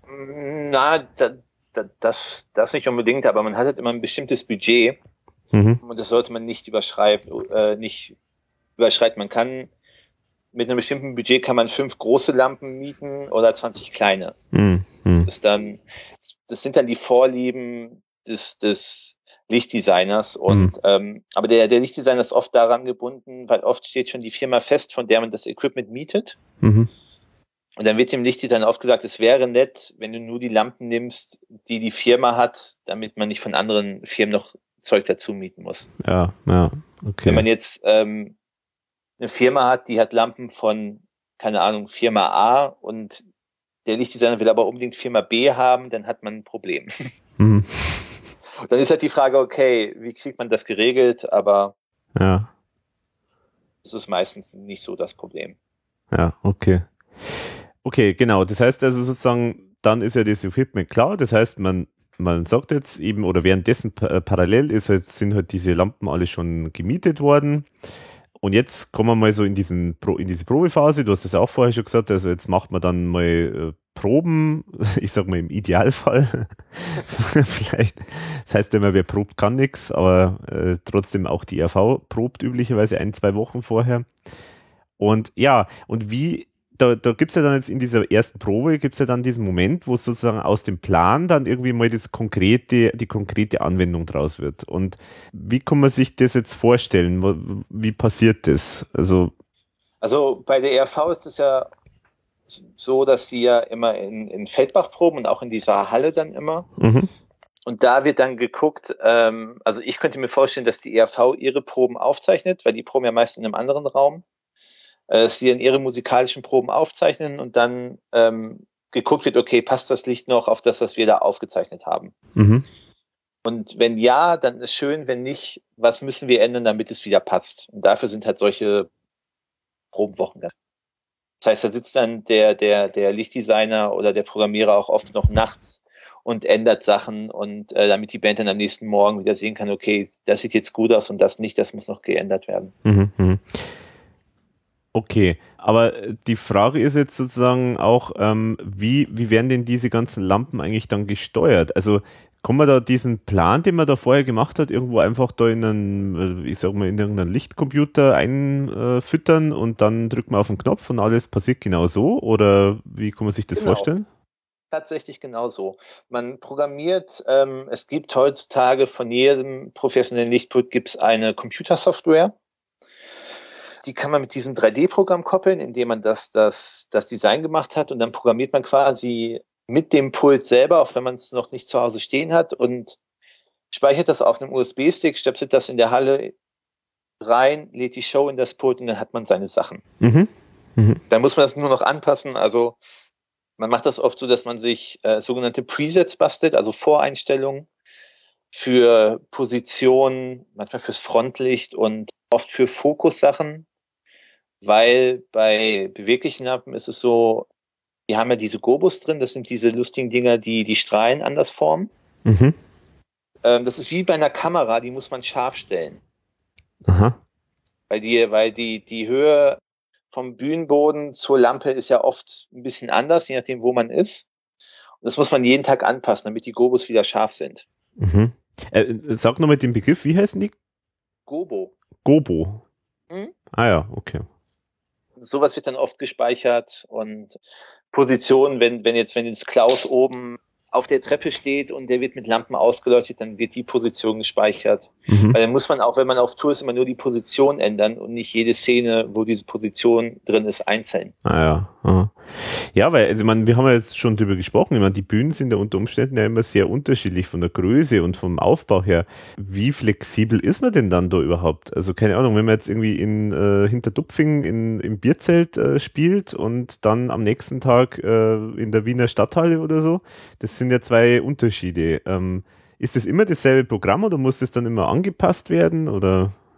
Was, was oft angepasst werden muss, ist halt das Frontlicht weil das oft in unterschiedlicher äh, Entfernung zu der Bühne hängt. Also das Licht von vorne oder das Seitenlicht. Mhm. Und dann kommt es halt immer darauf an, natürlich guckt man, dass man die Hallen so plant, dass man mit seinem Setup da reingehen kann, ohne große Sachen umbauen zu müssen. Mhm. Mhm. Manchmal klappt das nicht. Zum Beispiel DRV spielt an einem Tag im Tempodrom in Berlin, kann da die Sachen voll ausfahren, auf die richtige Höhe hängen und spielt am nächsten Tag in Hamburg in der großen Freiheit. Mhm. Kriegt da ihr Zeug zwar auch rein, muss aber alles weitaus tiefer hängen und niedriger hängen. Mhm. Ähm, dann muss das natürlich angepasst werden. Mhm. Und dann sind auch so Sachen, okay, in Hamburg bringt es dann wahrscheinlich nichts, wenn man mit fünf Vorhängen arbeitet, weil man die eh nicht hängen kann. wenn man dann in, in, in Zelten spielt, ähm, dann ist sowieso die Frage, ähm, kann man überhaupt Sachen hängen oder muss da ähm, muss da ein Gerüst gebaut werden, das nennt sich Ground Support, damit man die Sachen da reinhängen kann und so, weil an Zelten, an Zeltdecken kann man eigentlich nichts hängen. Hm, ja. Okay, aber äh, finde ich trotzdem jetzt, äh, oder finde ich weiterhin spannend, äh, die, die Fragestellung, wie flexibel man da eigentlich ist. Weil ich denke jetzt zum Beispiel immer, bei 100 Jahre ERV, da gab es zum Beispiel diesen Fata Morgana-Effekt, also dass äh, da, ich glaube, das war die Eva immer, äh, die da sozusagen so als äh, Fata Morgana dann im Hintergrund so ein bisschen getanzt hat und dann ist das Licht ausgegangen und dann ist sie sozusagen schnell runtergehüpft äh, von der Bühne und dann war, ist Licht wieder angegangen und sie war weg. Also das ist diese, diese Stelle und fort war sie. Das muss ja haarganz genau getimed werden, äh, das Ganze. Ist sowas dann auch komplett äh, programmiert oder ist dann da jemand am Knopf, der dann da wirklich in diesem Moment dann äh, manuell eingreift? Hm, das weiß ich nicht. Das kann man auf beide Arten machen. Man kann es entweder programmieren man kann im, im, im Pult programmieren, das nennt sich Fade Time, wie lange die Lampen brauchen, um von Punkt A zu Punkt B zu kommen. Mhm. Das heißt, wenn die von einer Position kommen und auf eine andere fahren sollen, oder die Farbe soll sich wechseln, das kann sofort passieren, oder die Farbe wechselt langsam von Rot nach Blau. Mhm. Das kann man so programmieren, oder man zieht einfach den, den, den Fader runter und es ist dunkel. Mhm, mh. Es gibt auf, auf allen Pulten gibt's einen sogenannten Grandmaster, wenn man den runterzieht, ist alles raus. Ah ja. Also man, man, man, man sollte vielleicht auch noch sagen, ein Lichtpult sieht oft ähnlich aus wie ein Tonpult, weil es auch ganz viele Fader hat. Mhm. Also diese Dinger, die man hoch und runter schiebt. Mhm. Auf diese Fader kann man auch Helligkeiten von Lampen legen zum Beispiel und dann zieht man die einfach runter, dann ist die Lampe aus. Mhm. Mhm. Ist halt eine Frage, wie man es machen will. Okay, also auch die Möglichkeit zumindest besteht, sozusagen da noch manuell ja, Es gibt immer die Möglichkeit, es kommt darauf an, wie man es programmiert. Man kann es so programmieren, dass man immer nur auf den Go-Knopf drücken muss. Oder man kann es so programmieren, dass man noch selber eingreifen kann oder eingreifen muss sogar. Das kommt immer ganz auf den, auf den Lichtdesigner an oder auf den Operator, der dahinter sitzt, wie er es gerne hat. Mhm. Und äh, generell, ähm, ich sage jetzt einmal, bei der ERV kommt es eigentlich nochmal nicht so vor, aber man kennt es ja vielleicht von anderen Bands, die dann da irgendwie mal einfach ein bisschen länger spielen, weil sie jetzt irgendwie gut, keine Ahnung, Lust haben oder weil irgendeine Panne ist und sie einfach jetzt irgendwie aus irgendeinem Grund den äh, da, da ein paar Takte noch mehr spielen, damit der Sänger wieder, also der Sänger ist von der Bühne gefallen und sie müssen wieder, sie müssen äh, warten, bis der Sänger wieder da ist oder irgend sowas. Solche Geschichten, also ist, ist man, ist man wahrscheinlich da jetzt bei, bei Lichtdesign eigentlich da jetzt dann äh, nicht so flexibel dann, oder? Also Doch, man ist, man, man ist super flexibel, weil ähm, viele Leute stellen sich das so vor, dass da ist eine Lichtshow und der Song startet und der, der Lichtoperator oder Lichtdesigner drückt einfach nur auf den Knopf und das Ding geht einfach durch und er sitzt auf den Händen und wartet, bis der Song zu Ende ist. Mhm. Das ist nicht so. Also es gibt's, das gibt's natürlich, das nennt sich Timecode-Shows, wo dann echt nur noch ein Knopf gedrückt wird und der Timecode läuft durch und macht alles selber. Aber tatsächlich werden fast alle Shows per Hand, werden da die einzelnen Szenen weitergedrückt. Ah. Und wenn die Band halt länger spielt, drückt der Lichtdesigner halt später. Ah, okay. Also, die Band kann 20 Minuten lang spielen. Das ist alles kein Ding, wenn es jetzt keine Timecode-Show ist. Das heißt also, da äh, Szene, wie muss man sich das vorstellen? Wie lang ungefähr? Also immer wenn sich was lichttechnisch ändert dann, oder wie? Also man, man, man kann es sich ungefähr so vorstellen, ganz simpel Wiederaufbau von einem Song. So hat man auch seine, seine es ist, mhm. nennt sich Cue-List. Bei jede Szene ist ein Cue. Und dann hat man sein Cue für das Intro, erste Strophe, erster Refrain, zweite Strophe, zweiter Refrain, Bridge, Ende, mhm. dann wieder dunkel. Und das drückt man einfach immer nur simpel mit Go weiter. Mhm. Manche Sachen drückt man auch per Hand rein. Also wenn man noch normale Lampen hängen hat, drückt man die oft per Hand noch rein, dass die an und ausgehen. Mhm. Da ist man super flexibel. Mhm. Wie gesagt, wenn die Band halt den Refrain 20 Minuten lang spielt, dann wartet man halt, bis sie fertig sind und drückt dann auf Go. Mhm.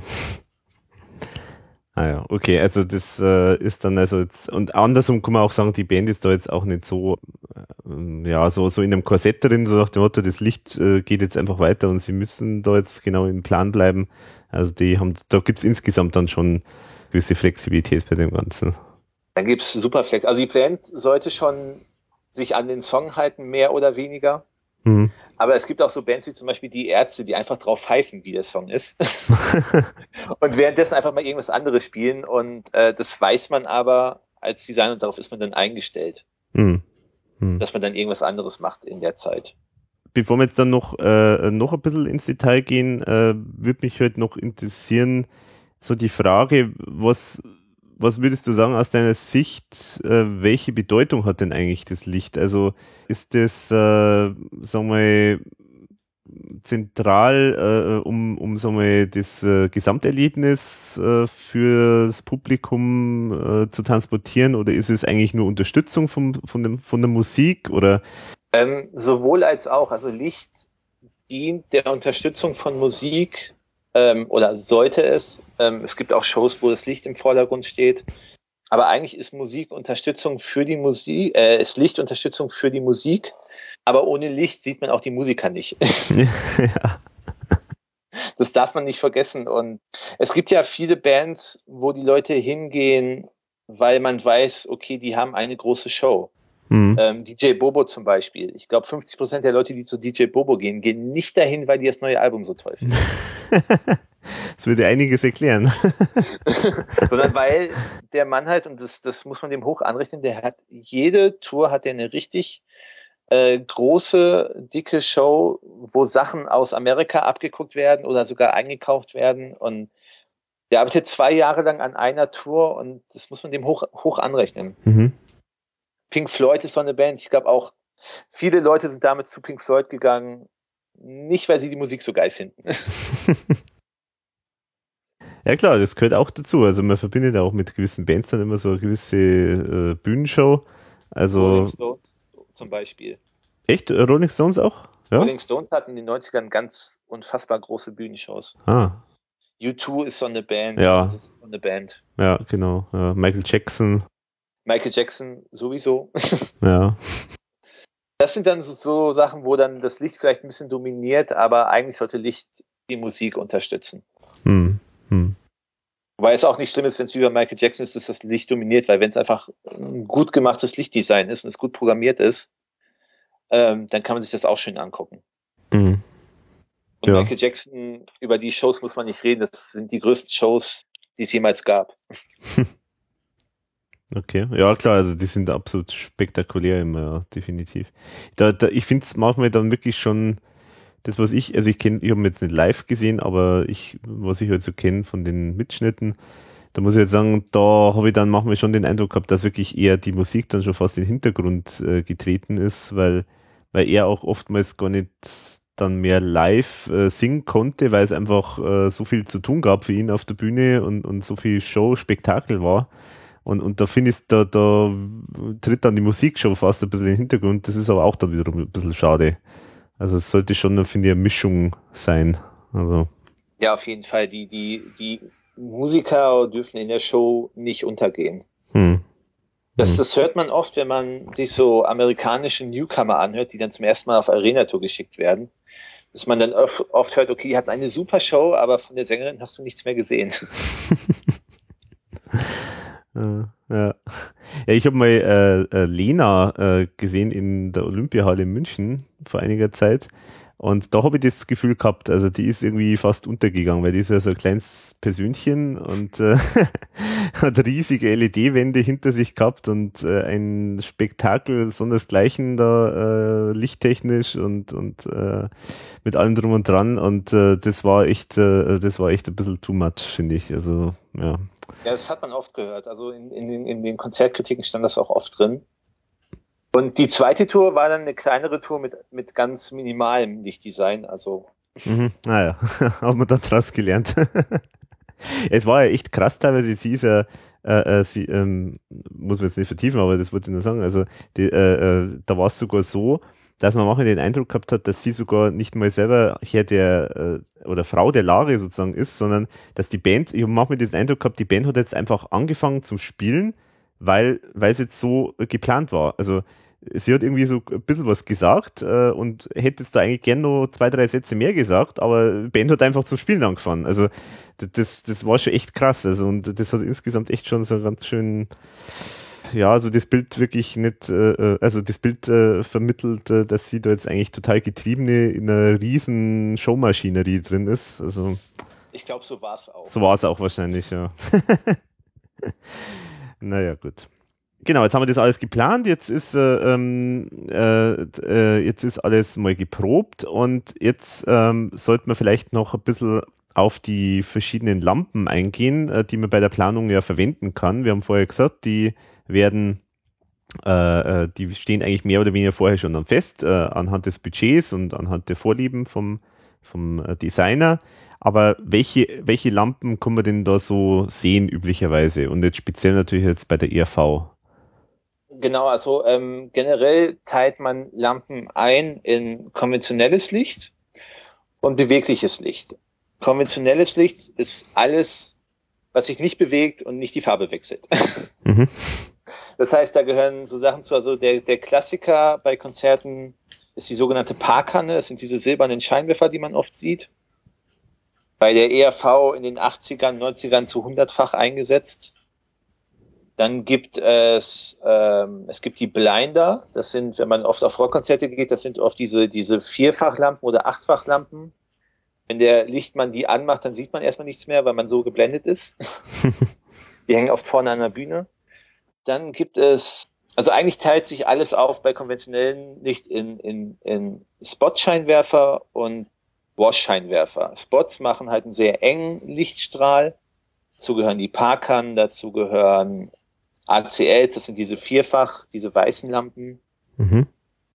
Und Washlights, die machen halt einen sehr breiten Strahl und decken halt viel Raum ab. Dazu gehören Stufenlinsen. Was die RV oft genommen hat für die Hintergründe, das sind so Fluter, ähm, um die Hintergründe auszuleuchten. Mhm.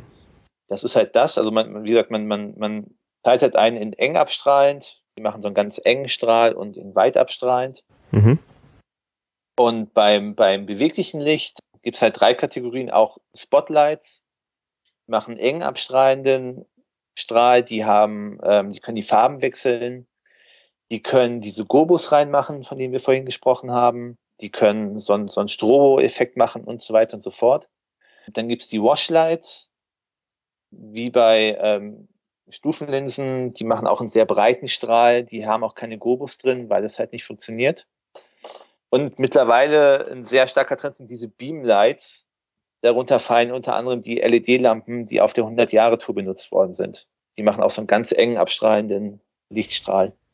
Ja, jetzt müssen wir vielleicht noch mal kurz erklären, was das mit diesen LED äh, auf sich hat. Also das kennt man ja auch seit äh, die EU sozusagen die normalen Glühbirnen äh, äh, abgeschafft hat, äh, kennt man das ja auch im normalen Haushalt. Aber was ist da üblicherweise eigentlich drin? Also unterscheidet man da äh, momentan noch äh, LED und, und die anderen? Was ist dann in den anderen eigentlich drin? Was, was schraubt da jemand eine Glühbirne rein oder wie kann man sich das vorstellen? Ja, ähm, in den, in den, in diesen Oldschool, in Anführungsstrichen, Moving Nights ist ähm, eine Glühbirne drin, nicht so eine, wie man sie sich ins Wohnzimmer schraubt, aber eigentlich ist es eine Glühbirne Mhm. Und die Glühbirne, das Licht von der Glühbirne geht erst durch Farbfilter, dann durch die Gobos und vorne dann raus.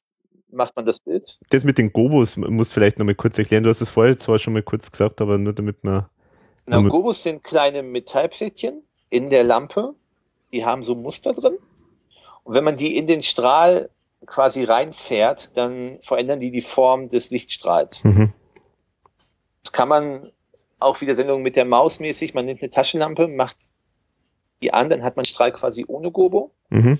Und dann nimmt man ein Stück Papier, hält das über die Lampe und sticht ein paar Löcher rein, dann hat man den Strahl mit Gobo. Also quasi zum Beispiel so ein Nudelsieb oder sowas, äh, wenn man davor. Zum Beispiel. Mhm. Mhm. Zum Beispiel. Wenn man dann noch raucht und ein bisschen äh, Nebel in der Luft hat, sieht man es noch ein bisschen besser. Mhm. und ähm, bei den LED-Lampen die gab es eine Zeit lang, also die gibt es jetzt seit ungefähr auf dem Markt seit zehn Jahren, plus minus. Die gab es lange Zeit nur als Washlight. Ist halt, ist halt keine Glühbirne drin, sondern LEDs und die LEDs machen auch gleichzeitig die Farben. Mhm. Man kennt das ja aus dem Ikea, es gibt äh, da diese LED-Leisten, wo dann eine kleine Fernbedienung dran ist, wo man die Farbe wechseln kann. Mhm. Mhm. Nichts anderes ist es letztendlich auch in diesen LED-Washlights. Und bei den traditionellen Lampen, wie wird dann da die Farbe gebildet? Ähm, entweder über ein sogenanntes Farbrad. Das heißt, da ist so ein, so ein Rad in der Lampe, da sind so Farbfilter drauf. Mhm. Ähm, oder über ein Farbmischsystem. Man kennt das, wenn man früher mit dem Malkasten gemalt hat. Man hat grün genommen und man hat blau genommen und dann kam da gelb raus. Mhm. Äh, letzt, letztendlich passiert in den Lampen nichts anderes. Da sind je nach Farbsystem ähm, ein roter Farbfilter drin, ein blauer und ein grüner und die fahren dann je nach Farbe ineinander und mischen dann die Farbe quasi. Passiert das eigentlich auch alles automatisch? Also ist dann da so ein kleiner Moni äh, Motor dort, der dann die, das Rad dreht? Oder Tatsächlich, ja. wie? Ah, ja, okay. Also dass das Pult sagt ähm, dem, dem, dem Scheinwerfer, mach jetzt mal blau und dann dreht dieses Farbrad die Farbe dahin, dass es blau macht oder ähm, dieses Farbmischsystem stellt sich so hin, dass es blau wird. Mhm. Ja, wie gesagt, bei den LEDs, es ist wie bei Ikea, nur ein bisschen stärker. Da kann man auch die Farben auswählen. Die haben halt den Vorteil, die werden nicht heiß und die verbrauchen nicht so viel Strom. Das Mhm. ist der große Vorteil. Und die sind sehr leicht. Normale Moving Lights wiegen so 20 Kilo aufwärts. Oh, Also 20 bis 50 Kilo, je nach Moving Light. Und die LED-Lampen, die bei der neue Heldentour dabei waren, die wiegen siebeneinhalb Kilo. ah, ja, das ist schon ein Riesenunterschied dann. Das ist ein Riesenunterschied, vor allen Dingen, wenn man 20 Stück davon benutzt Ja, ja. und man nur 500 Kilo hängen darf, äh, dann macht das schon was aus. Mhm. Mhm. Und ja, wie gesagt, wer schon mal bei, bei, bei, bei Ikea war und mit diesen Fernbedienungen rumgespielt hat, an dieser LED, an diesem LED-Streifen, das ist genau dasselbe Mhm. System. Mhm. Ja, also das heißt, äh, ähm, so diese, also eigentlich hat dann jeder, wie, wie, oder ich frage mal andersrum, hat jeder Scheinwerfer immer irgendwie die Möglichkeit, jede Farbe äh, abzubilden oder gibt es dann da auch welche, die nur immer weiß sind? Bei den, bei den Moving Lights kommt es halt drauf an, also die, die Moving Lights in so, einem- in so einem Semi-Profi-Rahmen, die haben oft nur dieses Farbrad drin. Da ist man dann halt gezwungen, was, welche Farben in diesem Farbrad drin sind. Das heißt, wenn man jetzt ein bestimmtes Gelb haben will und in dem Farbrad ist aber nur orange, ja, dann hat man Pech gehabt. Mhm. Mhm. Äh, in den professionellen ist ein Farbmisch, ist dieses Farbmischsystem drin, da kann man jede Farbe draus mischen. Mhm. Ähm, da hat man dann im, im Pult oft so eine Farbpalette. Da klickt man dann drauf auf die Farbe, die man haben will, und das System mischt das dann Mhm. Mhm. im Bruchteil einer Sekunde. Okay, das heißt, also man kann sich das eigentlich dann vorstellen, also diese Moving Lights, die ja sozusagen, die haben dann auch einen Motor drin, äh, die können sich bewegen in einem gewissen Radius und äh, Genau. also wie, wie flexibel sind das? Also wie weit können sich die drehen oder, oder, oder kippen? Weil das geht ja in beide Richtungen sozusagen, oder? Also, Also, Kippen, Kippen ähm, sind die halt begrenzt, weil irgendwann hauen die halt im schlimmsten Fall gegen ihren, ihre, ihre eigene, ihren, äh, ihren, ihre eigene Base. Also es, es gibt äh, Moving Lights sind aufgeteilt in Base und Head. Base ist halt dieses viereckige Ding, Ding und Head ist das, was sich bewegt. mhm. Und die Kippbewegung ist halt dadurch äh, limitiert, wann halt die Base kommt. ja, genau. Also sozusagen, das kippt mir also irgendwo würde dann sozusagen auf den Boden, also ja, auf, auf die, da wo es aufgehängt ist, würde er halt dann draufschlagen sozusagen, oder? Genau. Ja. Ähm, und bei der, bei der, ähm, bei der Drehung, die meisten schaffen zwei Umdrehungen. Ähm, es gibt aber auch Moving Lights, die können sich unendlich drehen. Also die können, ja, wie gesagt, die können sich unendlich 360 Grad drehen.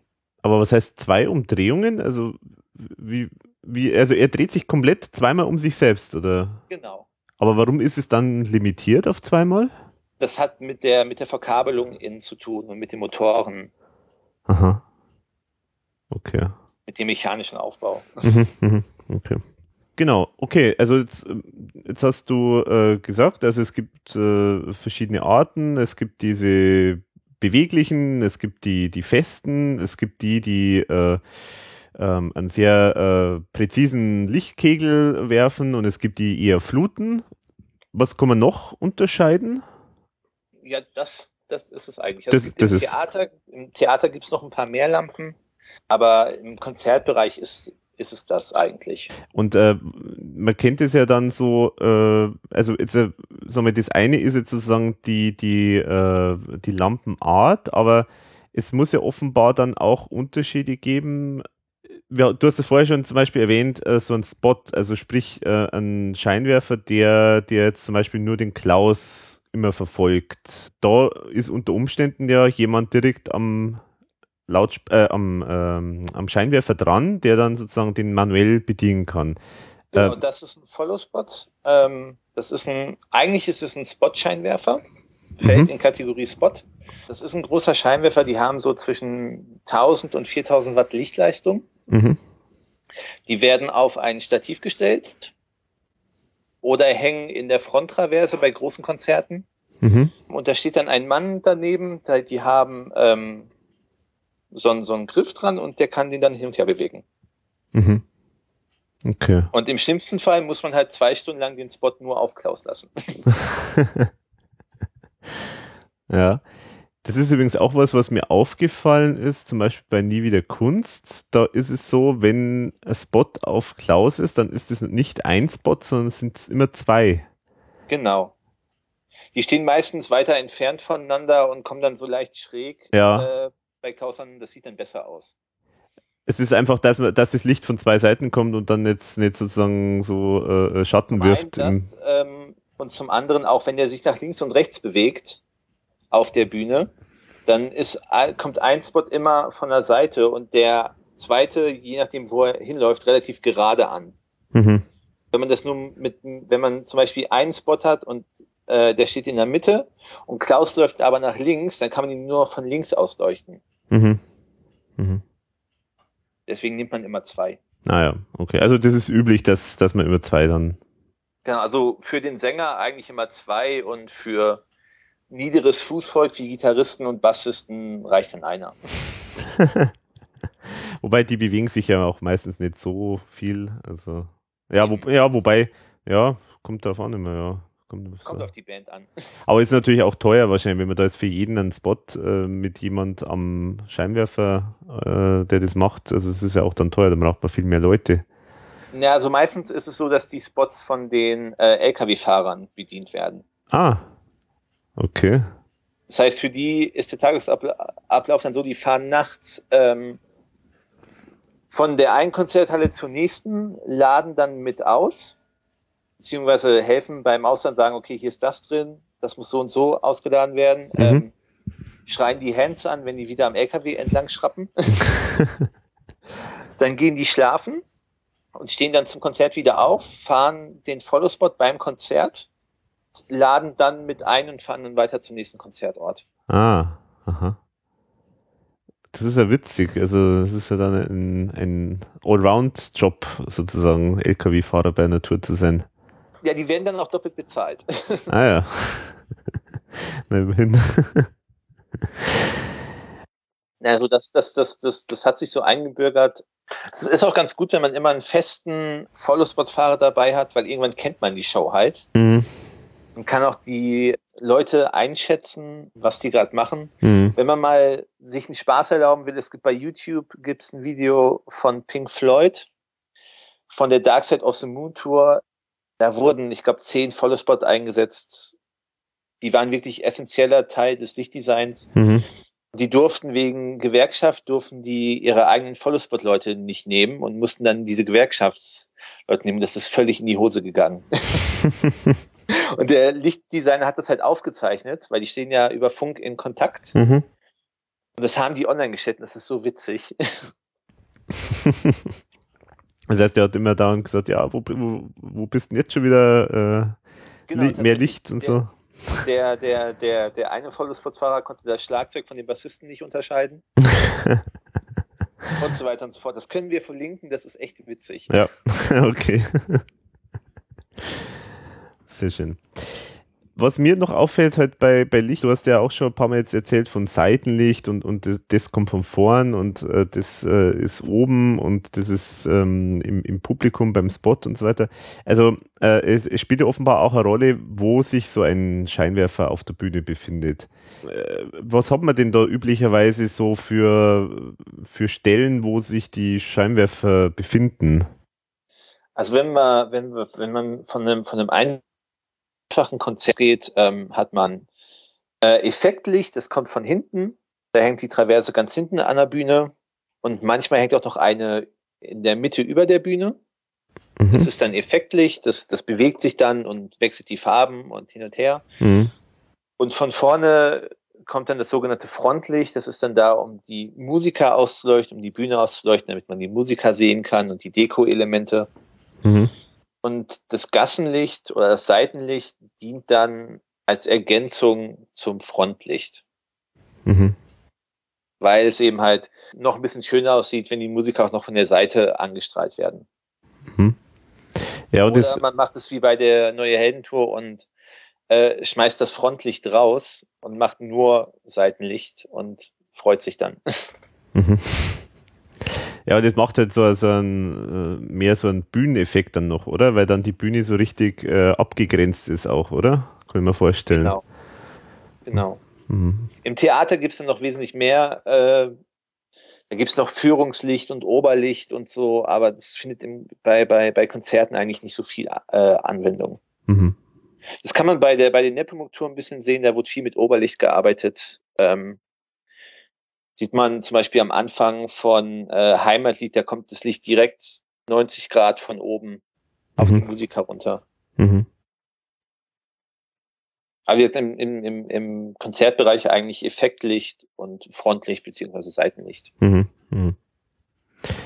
Und äh, manchmal kommt es ja auch vor, dass sozusagen der Sänger, in dem Fall jetzt bei der ERV der Klaus, äh, irgendwie mit dem Publikum interagiert und dann immer sagt, jetzt macht doch mal das Licht an, damit ich euch sehe.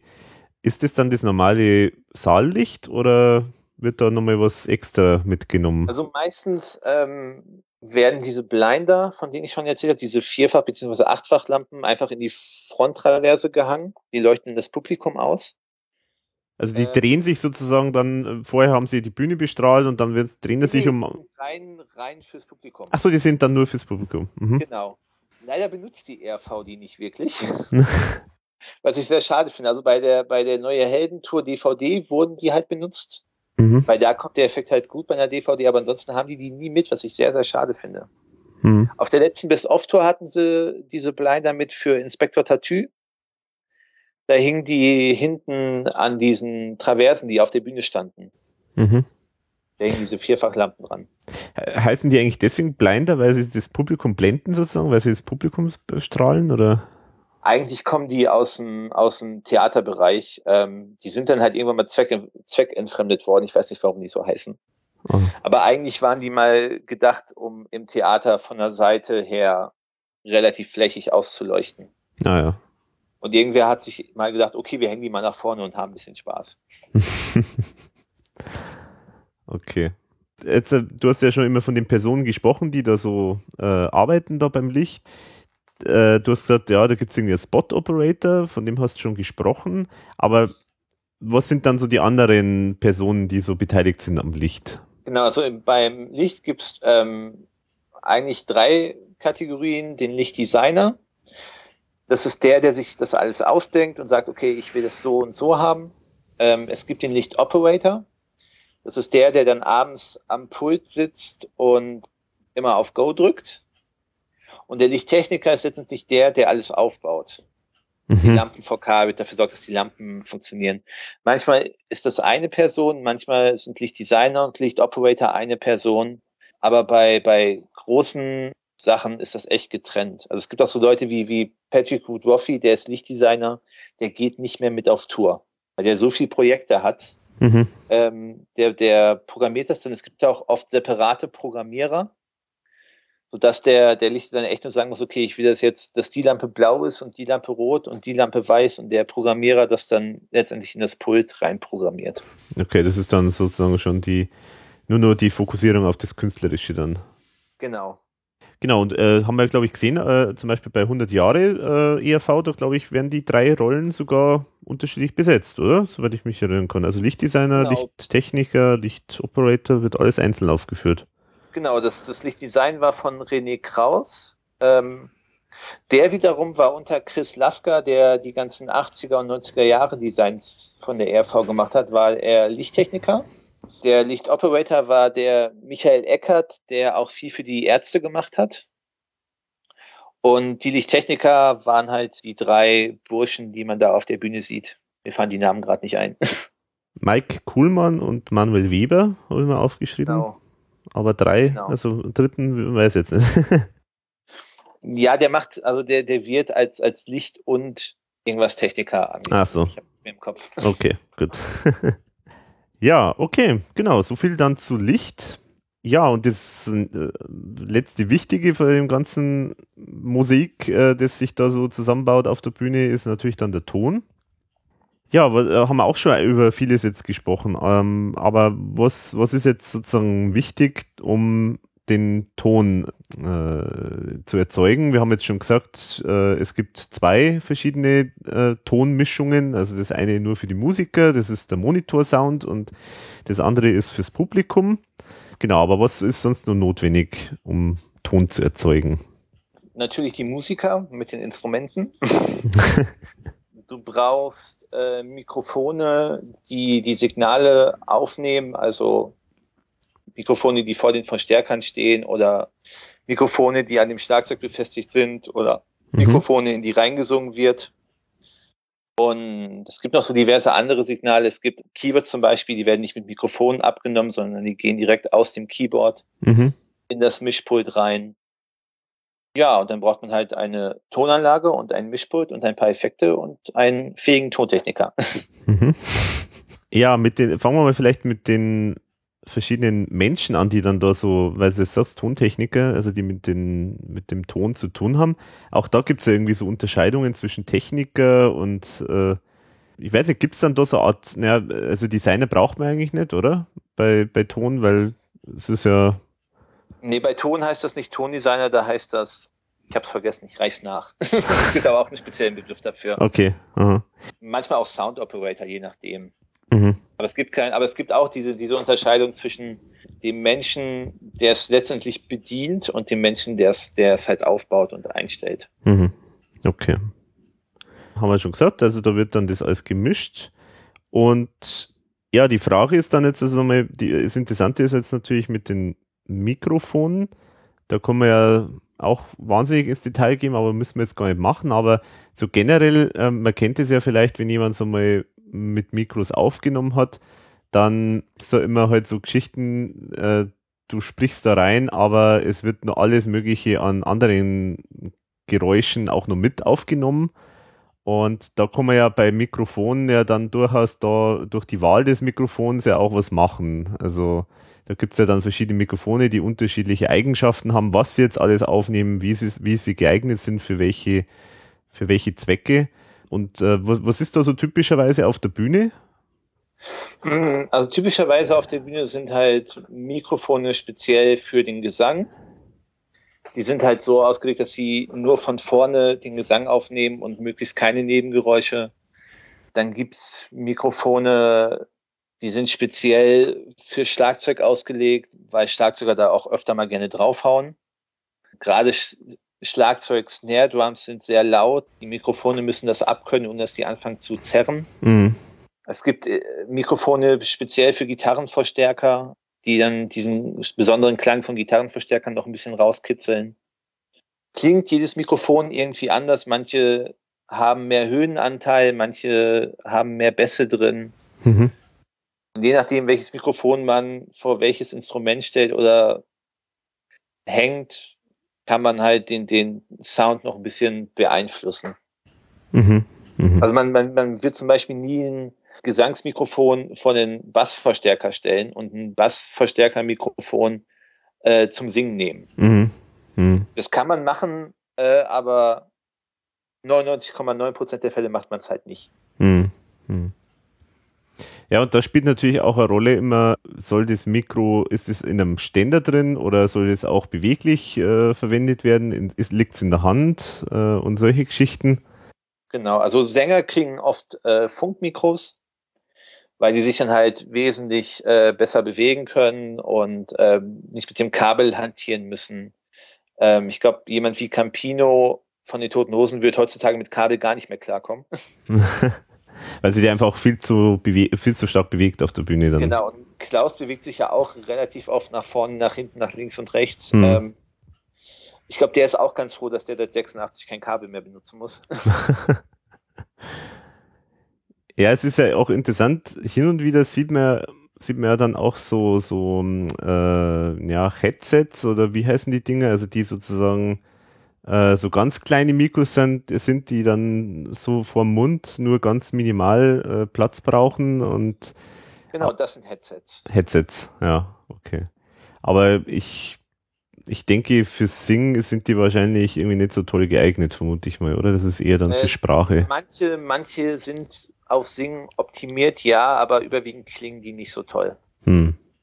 Ähm, es, also doch mittlerweile ja, aber früher nicht. Es gibt die Story, dass äh, Bela B. von den Ärzten ein Live-Album komplett neu eingesungen hat, weil sein Headset-Mikrofon so mies geklungen hat. genau, der hat das zum Beispiel immer, ja, genau. Aber gut, als Schlagzeuger äh, hat er halt keine Hände frei. Also das ist dann Eben. irgendwo logisch dann. Ansonsten, wenn man sich die, die Nepomuk-Tour anguckt oder die Kunsttour, ähm, der äh, Andi Töffel hat oft ein Headset, weil er oft mit einem Akkordeon rumfummelt oder die drei Frauen auf dem Arm hat oder wie auch immer. Hm, hm. Da geht das dann nicht anders. Ja, ja. Ja, das ist halt dann auch immer äh, natürlich spannend, wenn man jetzt, wenn jemand mal ein bisschen was mit Mikrofon zu tun gehabt hat, sei es jetzt irgendwie auf einer, was weiß ich, äh, auf einer Hochzeit oder so ähm, und muss dann irgendwie eine Rede schwingen und geht an das Mikro und dann fangt's, das erste, was passiert ist, es fängt wahnsinnig laut zum Jaulen an und dann gibt's eine sogenannte Rückkopplung und äh, daran kennt man das auch. Also es ist, denke ich, nicht wahnsinnig leicht, äh, die, wenn da so viele Mikros irgendwie auf der Bühne sind, dass sich die nicht gegenseitig irgendwie stören. Also das finde ich immer faszinierend, äh, dass das alles so gut klappt immer. Die Mikros untereinander sind nicht das Problem. Das Problem ist eher ähm, das Zusammenspiel von Mikrofonen und Monitorboxen. Das ist oft ein großes Problem, weil ja die Mikrofone das auf, dasselbe aufnehmen, was die Monitorboxen wiedergeben. Mhm. Und da kann es sehr schnell koppeln. Mhm. Also dann kommt Äh, quasi, äh, kommt sozusagen Dieses das, was, Fiese Piepen, genau. dieses fiese Piepen, dieses Wiep, Mhm. ist besonders in lauten Umgebungen, wenn man, wenn die Monitorbox sehr laut ist, dann passiert sowas oft mal. Mhm. Wenn man komplett auf In-Ear-Monitoring spielt, dann passiert sowas nicht. Genau, ja. Das ist dann eigentlich auch ein Vorteil, wenn man, wenn man tatsächlich immer nur den Stöpsel im Ohr drin hat ähm, und keine Boxen, die einen den Monitor-Sound bringen, dann kann das eigentlich in der Form dann nicht mehr so stark passieren. Genau. Ja, und dann natürlich die, die Lautsprecher, da haben wir jetzt auch schon einiges erzählt. Da wahnsinnig viel kann man da jetzt wahrscheinlich gar nicht dazu sagen, haben wir ja eh schon gesagt, mit Monitor-Sound, also dass der Monitor auf der Bühne unter Umständen ist und äh, zum anderen halt die Lautsprecher, die ins Publikum gehen. Ja, gibt es noch irgendwas, was man da noch dazu sagen kann? Oder? Nö, das ist es eigentlich. Also so ganz grob ist es das. Es gibt halt die Monitorboxen für die Bühne, es gibt die Lautsprecherboxen fürs Publikum und ganz grob hat man dann alles abgedeckt. Mhm. Mhm. Ja, gut. Und da spielt es natürlich jetzt dann schon wahrscheinlich, haben wir auch schon gesagt, äh, der Veranstaltungsort eine Rolle.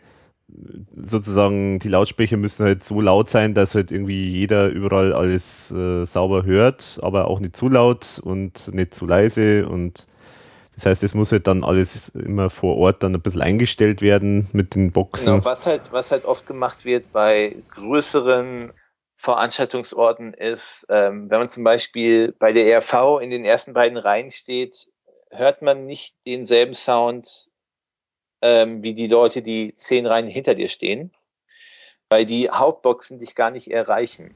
Mhm. Gibt es sogenannte Nearfill-Boxen, äh, die liegen dann vor der Bühne oder am Bühnenrand. Die sind dann äh, echt nur dazu da, die ersten fünf Reihen zu beschallen. Ah ja. Mhm. Und genauso ist es, wenn, wenn die Konzerthalle sehr groß ist, dann gibt es sogenannte Delay Lines. Ähm, die sind dann dafür da, den, die, die, die hintere Hälfte sozusagen zu bescheiden, Mhm. Damit man die Boxen nicht so bis uns, end, bis uns Endliche äh, aufdrehen muss. Mhm. Dass die in der ersten Reihe dann taub werden und die hinten immer noch nichts verstehen, so nach dem Na, Motto. die erste Reihe wird, äh, wird gar nichts von den, von den Boxen, von den aufgehangenen Boxen hören. Ach so, wieso das? Weil du als erste Reihe quasi mehr oder weniger auf einer Linie mit den Boxen bist. Ach so. Mhm. Mhm. Und die soweit gar nicht abstrahlen können. Deswegen gibt es halt diese Ja. Nearfield-Boxen, Mhm.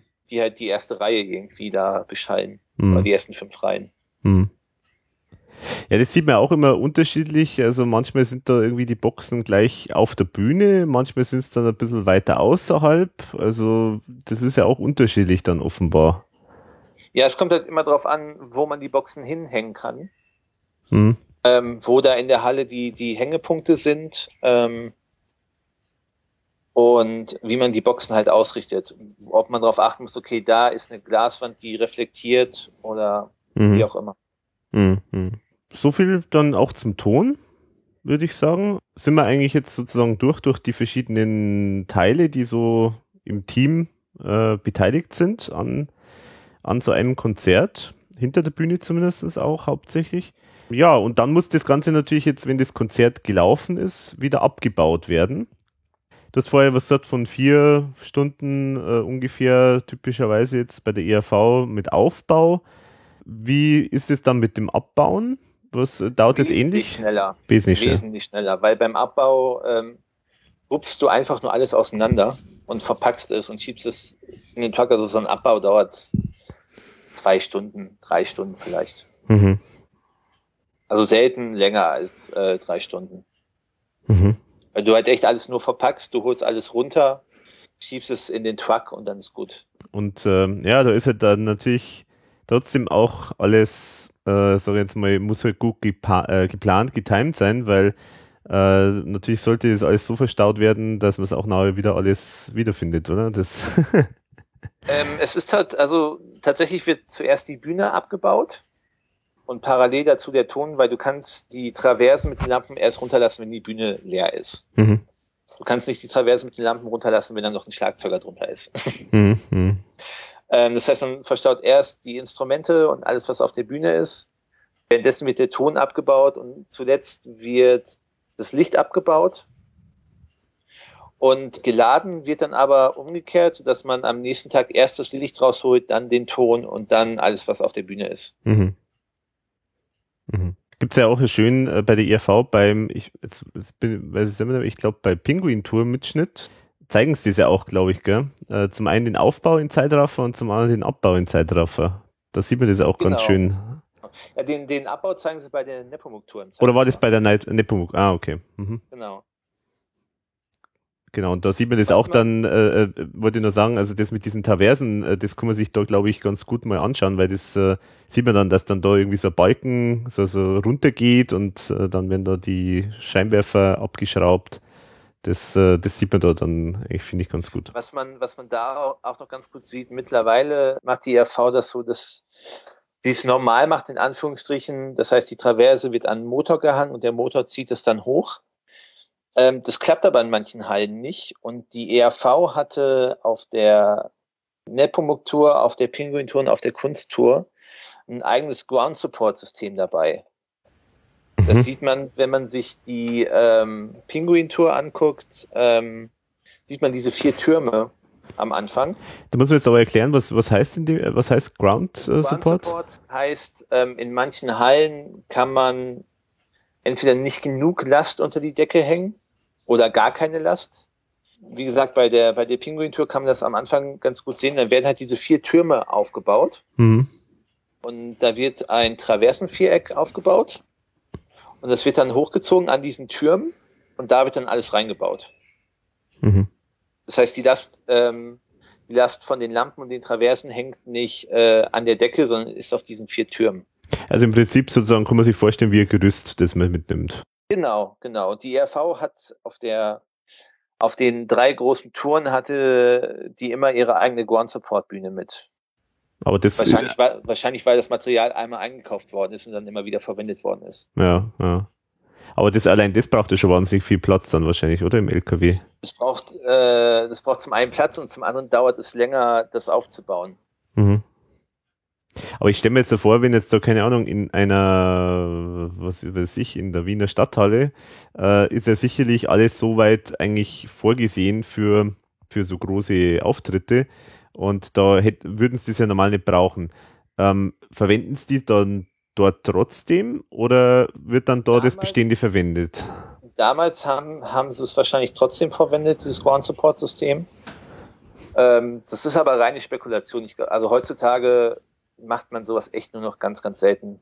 echt nur in Hallen, wo man nichts hängen kann. Ja, aber hat man da überhaupt dann so viel Platz, dann nochmal sowas aufzubauen, wenn das eh schon eigentlich äh, so mal alles vorhanden ist an, an Aufhängemöglichkeiten und, und so weiter? Mm, Ja, hoffentlich. Ja gut, aber das ist dann auch was, was man im Vorfeld klären muss dann, oder? Die Hallen werden halt auch danach ausgesucht, passt unsere Bühne da rein oder Hm. nicht. Ja. Hm. Es hat alles eine Planungssache im Vorfeld. Ja, okay. Hm.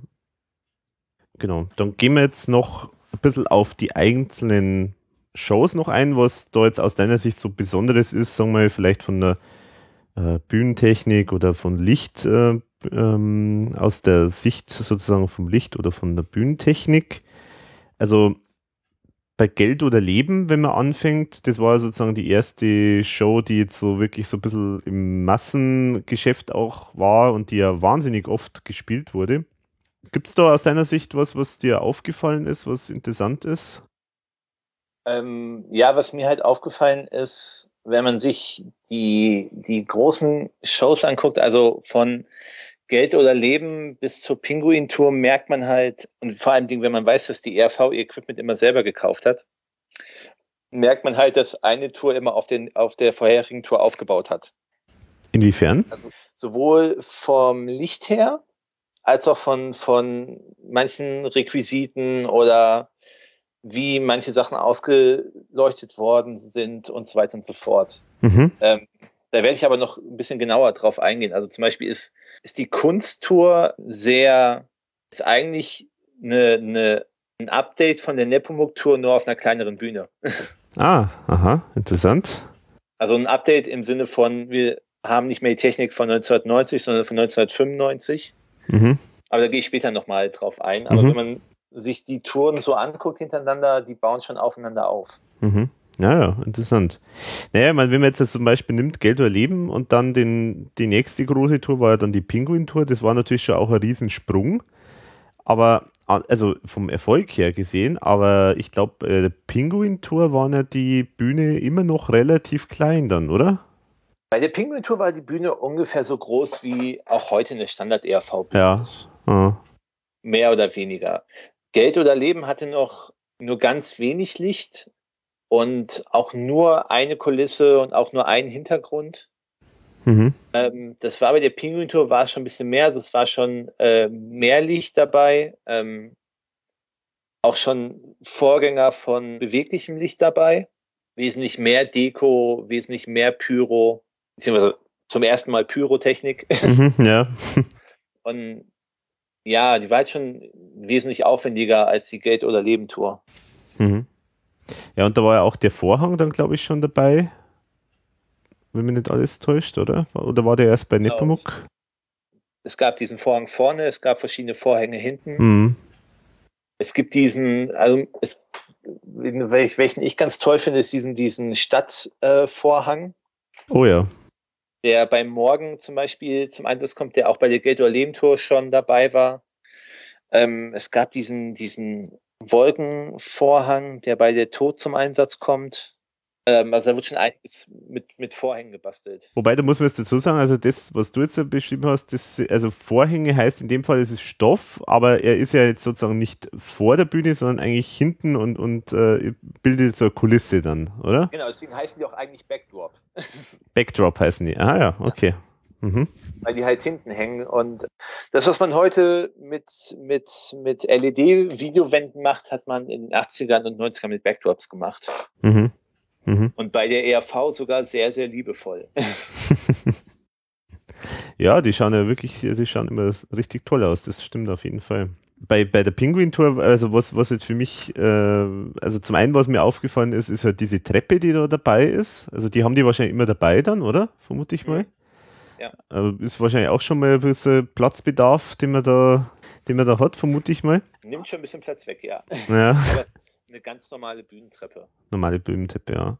Aber was ich halt wirklich spektakulär finde, ist der Schnee, der da kommt. Ähm, also bei, Äh, Heimatlied. Heimatlied, genau, genau. Ja. Den finde ich spektakulär, vor allem mit der geilsten Szene aller Zeiten, äh, wo dann tatsächlich jemand mit einem Schirm über äh, einen Thomas äh, schützt sozusagen. Das ist einfach sensationell meines Erachtens. Aber wie, ist, wie wird denn der eigentlich? Weißt du das, wie der, der erzeugt wird, dieser Schnee? Ähm, es gibt, es gibt äh, Schneemaschinen, die erzeugen den Schnee mit so einer, mit so einem Fluid, das basiert auf Seifenlauge. Ich weiß nicht genau, wie das funktioniert. Ähm, ich habe mal in einer Diskothek gearbeitet, da hatten wir so eine und da kommt ganz gut was raus. Aber ist das dann für die Technik nicht ein Problem, wenn da so Seifenlauge äh, da Äh, reintröpfelt? Ich bin ja der Meinung, es hat einen Grund, warum der Techniker da bei Thomas steht. Ach so, Schirm. ja, Äh, ja, weil das Zeug kann sich schon absetzen. aha, Aber es, das kann Nebelfluid auch. Also bei der Nebelmaschine kann sich auch ein leichter Film bilden. mhm, Äh, das ist halt, wenn, wenn Flüssigkeiten verdampfen. mhm, mhm.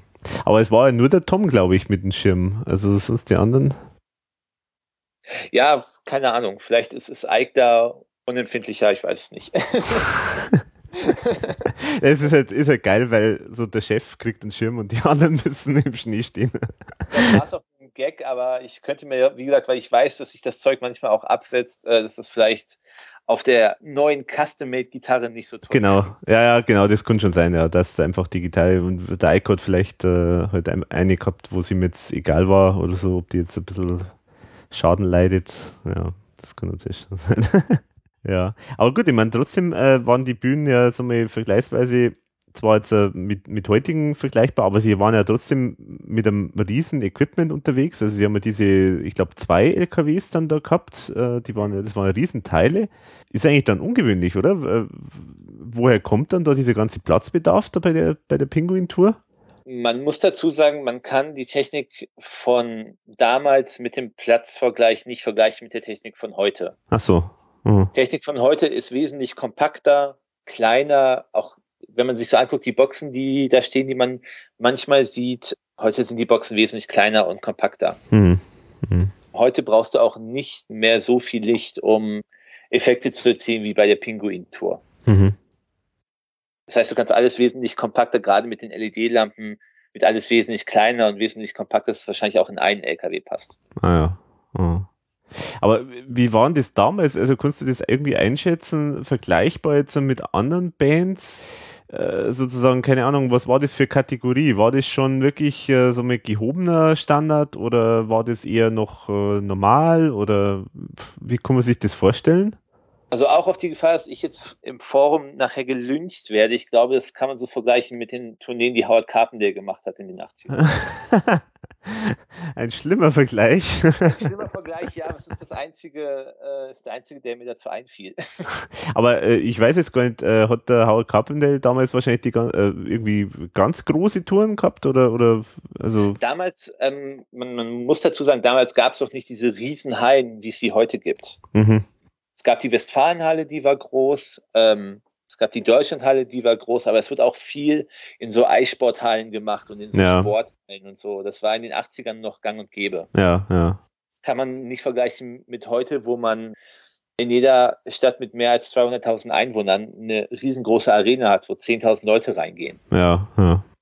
Das gab es damals noch nicht. Dafür hatte man ganz viele kleine Sporthallen oder Eissporthallen oder Stadthallen, wo man dann getourt ist. Ja, ja.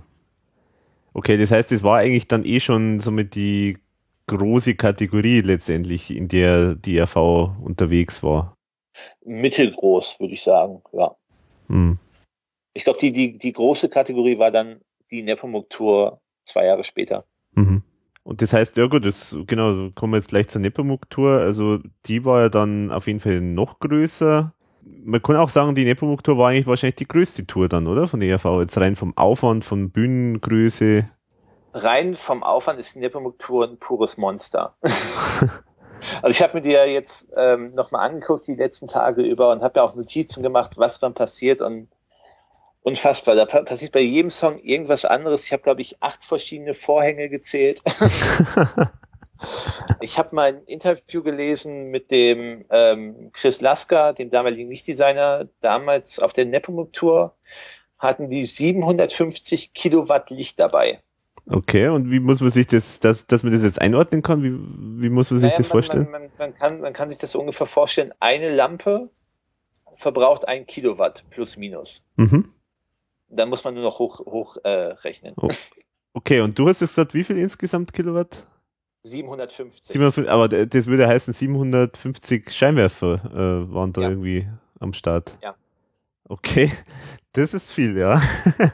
Das klingt auch, äh, das ist auch plausibel, weil wenn man bedenkt, dass so Leute wie Peter Maffei äh, zu derselben Zeit mit 1500 Paarscheinwerfern durch die Gegend gezogen sind ähm, oder Queen in Wembley mit 3500 Scheinwerfern aufgelaufen sind.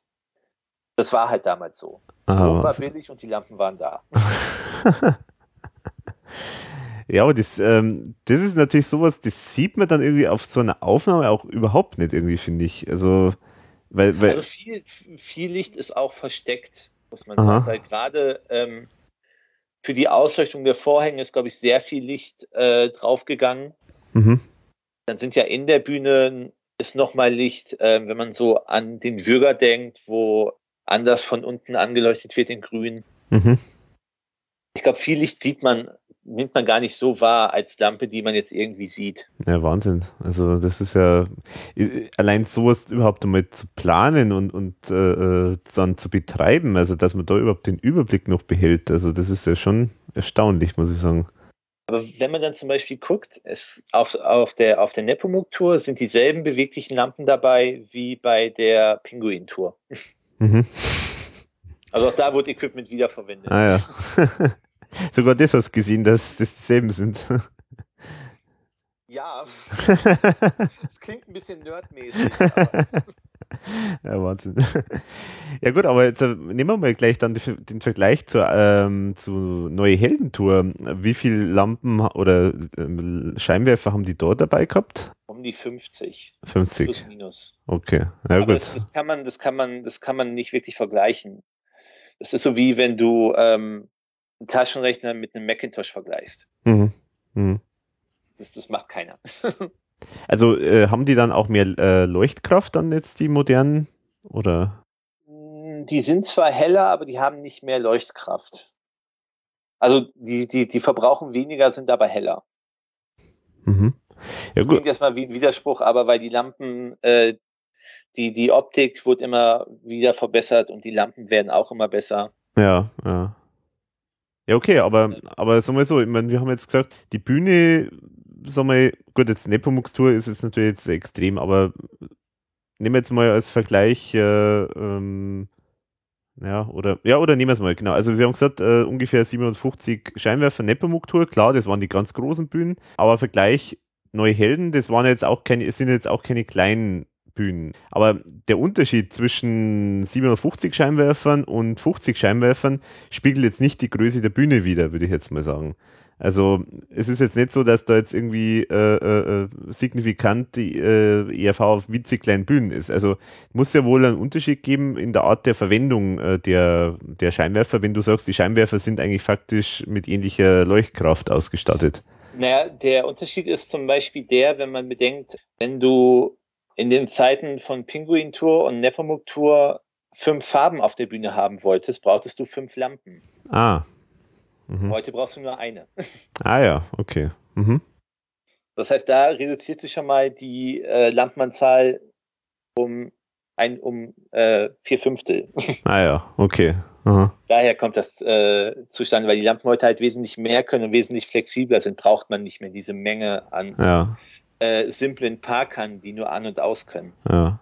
Ja, wie haben wir zu der Zeit dann überhaupt die mit den Motor, also die beweglichen mit den Motoren dann überhaupt äh, gesteuert? War das auch schon automatisch oder? Das ist relativ witzig. Es gab bis ins Jahr 1990 hinein kein einheitliches Steuersystem. Mhm. Heute gibt es ein Steuersystem, äh, das heißt TMX. Das gab es in den 80ern nicht. Das heißt, wenn du ähm, drei Lampen von drei verschiedenen Herstellern hattest auf deiner Tour, was durchaus vorgekommen ist, hast du drei verschiedene Pulte Ah. äh, da stehen, weil die alle nur ihr eigenes Signal verstehen konnten. Mhm. Mhm. Das heißt aber auch damals gab es dann schon Pulte für die Lampen, die man programmieren konnte. Und dann ähm, war es damals oft so, dass man ein Techniker hatte, der das normale Licht gesteuert hat und einen Techniker hatte, der ähm, das bewegliche Licht gesteuert hat. Ah ja. Das war so bis Mitte der 90er Standard, wobei ich glaube, bei der ERV war das nicht so, weil ich habe mal ein Interview gelesen mit dem Chris Lasker, wo erzählt wird, dass er alle seine Lichtpulte mit MIDI synchronisiert hat. Mhm, mhm. Dann quasi ein Lichtpult das andere angesteuert hat. Also das kennt man ja, also MIDI ist ja, wem es jetzt nicht gesagt, also man kennt es vielleicht irgendwie so von, von Keyboards oder so, wenn, wenn du äh, sozusagen am Computer so ein äh, Keyboard anstöpselst, dann kannst du da die Töne eins zu eins sozusagen rüber schicken auf den Computer und zwar nicht in Form von Klang, sondern wirklich in Form von, ich habe jetzt die C-Taste an der Stelle gedrückt, ich habe da die schwarze Taste gedrückt und so weiter. Und MIDI ist halt so offen, so offener Standard, soweit ich weiß, dass du da faktisch alles damit steuern kannst, oder? So ist es eigentlich letztendlich. Ja, tatsächlich. MIDI, MIDI, MIDI sendet halt Daten. Wie du die Daten verwendest, ist ja erstmal egal. Hm, hm. Ob du die Daten jetzt verwendest, um einem äh, Sampler zu sagen, ich habe jetzt ein C gespielt, oder ob du die Daten jetzt verwendest, um nicht zu sagen, mach die und die Aktion. Das ist eigentlich egal. Hm, hm. Ja, also ich weiß zum Beispiel auch für, für Podcast-Aufnahmen nehmen das manche her, um da zum Beispiel dann irgendwelche Jingles einzuspielen oder um äh, Räusper-Taste umzusetzen. Also quasi, wenn jemand sich räuspern muss, dann drückt er drauf, dann wird er gemutet äh, oder so. Also da kann man ganz schöne Sachen machen mit dem, mit dem ganzen MIDI-Zeug. Aber interessant, dass es dann da für Licht dann auch verwendet worden ist zum Steuern. Also Kraftwerk benutzt bis, bis heute noch MIDI, um Licht zu steuern. Und warum nehmen die das her? Ähm, weil das, das hat mit dem Video zu tun, weil Kraftwerk steuern ihr Video von der Bühne aus. Mhm.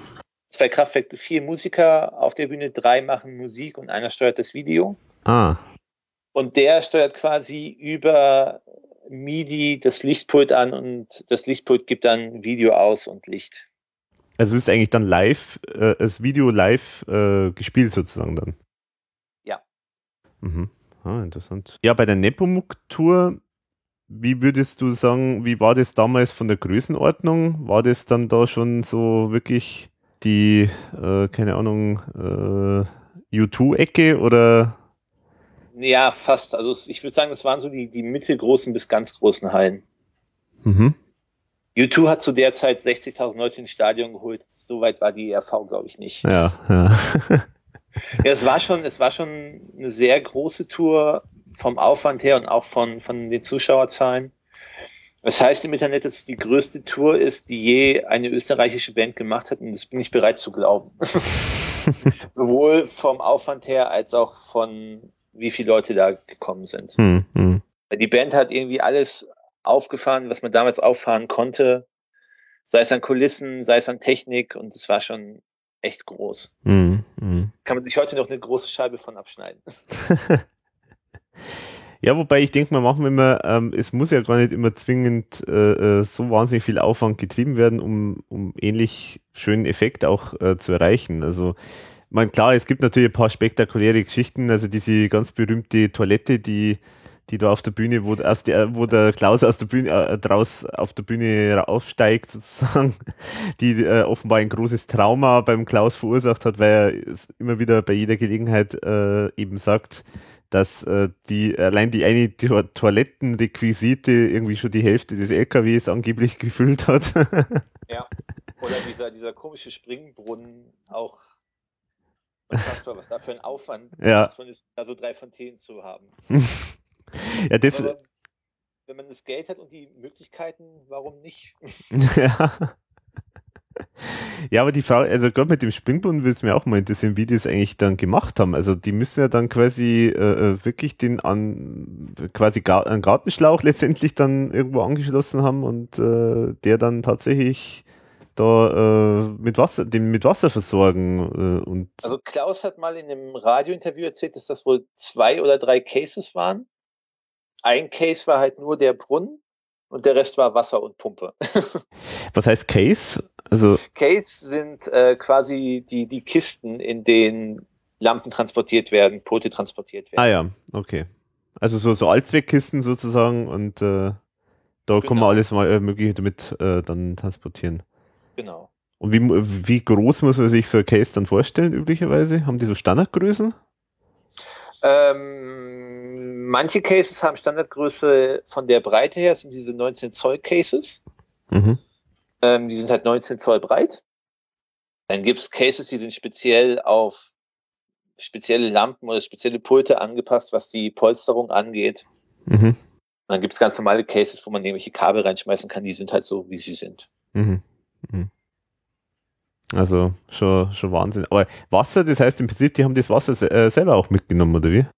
Das glaube ich nicht. Ich glaube, das haben die einfach aus einem aus einem Feuerwehranschluss an der Halle irgendwie geholt. Ja, ja. Aber den Tank, Ich, ich, ich glaube nicht, dass die 1000 Liter Wasser im Tank haben. das wäre schon Wahnsinn, ja. so nach dem Motto, wir, äh, der Springbrunnen ist nur gut, wenn das gute steirische Wasser da drin läuft. dann so weit sind es dann doch nicht gegangen. Aber das heißt, wahrscheinlich ist es dann ein Tank gewesen dann, oder? Also das heißt, das ist jetzt nicht, dass die da einen, äh, einen Anschluss irgendwie gelegt haben, sondern die haben den einfach gefüllt, den Tank, und dann ist halt der Springbrunnen losgegangen. Gehe ich mal von aus, ja. Ja. Ja, und das Schattenspiel, das ist auch, wird auch immer gern äh, genannt, ähm, dass das auch sehr aufwendig äh, sein sollte, angeblich. Aber letztendlich ist das ja eigentlich nur so ein, ja, quasi ein Stoff, den man halt runter, äh, wie ein Vorhang sozusagen äh, runterziehen kann, oder? Ja, beim, beim Schattenspiel musst du halt immer aufpassen, wie die Distanz ist zwischen der Lampe, dem Objekt und dem Vorhang. Weil je nachdem, wie weit du weg bist, wird das Bild größer oder kleiner. Mhm. Und aber je größer das Bild wird, desto unschärfer wird es auch. Mhm. Mhm. Deswegen da musst du immer gucken, wie weit ist jetzt die Lampe weg oder wie weit ist das Objekt weg. Mhm. Gut, aber das ist jetzt nochmal Einstellungssache, aber es, es hat jetzt nichts mit, ähm, dass es eine sehr, sehr große Requisite ist, die man jetzt, die jetzt wahnsinnig viel Platz im LKW braucht oder so, oder? Also, Naja, wenn man so bedenkt, bei der, bei der, bei diesem Schattenspiel vorm Würger, da ist ja diese Bahre bei, da ist der Presslufthammer bei, da ist die grandiose Gummipuppe bei, mhm, ja. der Teddybär. Das muss alles verpackt werden. Ja, okay, das schon, ja, das stimmt. Und dann gibt's ja auch noch dieses Schattenspiel hinter dieser, äh, hinter dieser chinesischen Wand bei äh, Samurai, Genau, ja. Mhm. was, was auch noch, was ich auch sehr, sehr schön gemacht finde. Mhm. Also es muss halt alles irgendwo irgendwie transportiert werden, alles in Truck und alles Ja. ist groß und deswegen braucht auch alles Platz. Mhm. mhm. Ich finde es immer interessant, wie sowas entsteht, weil, ähm, sagen wir so, äh, ich frage mich immer, ist es so, der Thomas Spitzer weiß, okay, jetzt habe ich ein größeres Budget, jetzt nehme ich gleich schon die ganzen aufwendigen Sachen, weil das Geld da ist oder weil, weil ich das Geld ausgeben will, sozusagen?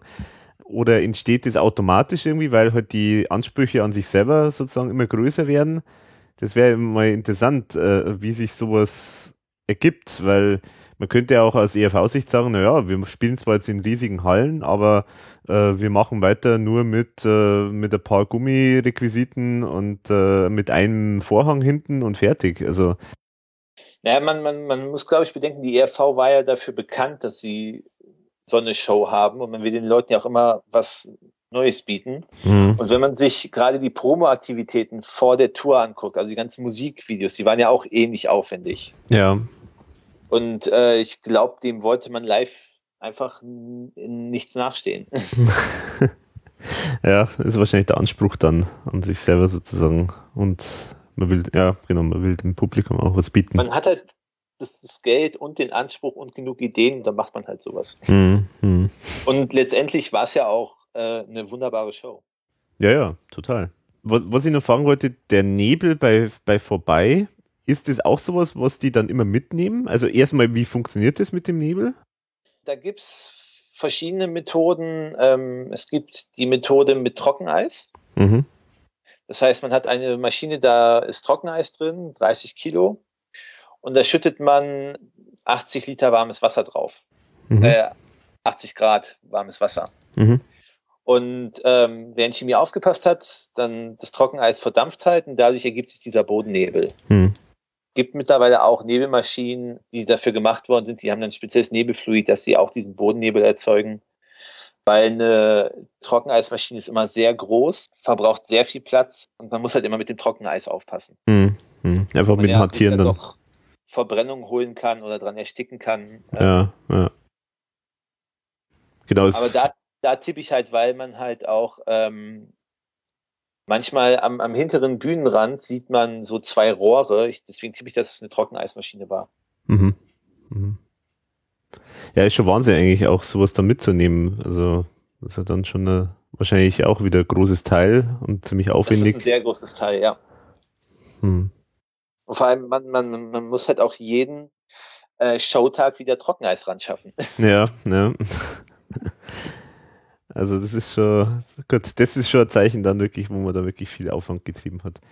Sagen wir so, was, was dann später, ganz später, jetzt bei 100 Jahre ERV, was sie da äh, manchmal dann gemacht haben, oder zumindest am Anfang haben sie das so gemacht, dass sie, dass sie irgendwie so Art, ich sag mal ganz platt, äh, so Art ähm, Räucherstäbchen äh, angezündet haben und die haben dann so, ein, zwar jetzt kein Nebeleffekt, aber so, so eine Art, ähm, ja, so, so einen leichten Schimmer auf der Bühne erzeugt, ähm, wo dann das Licht auch dann immer schön ausschaut.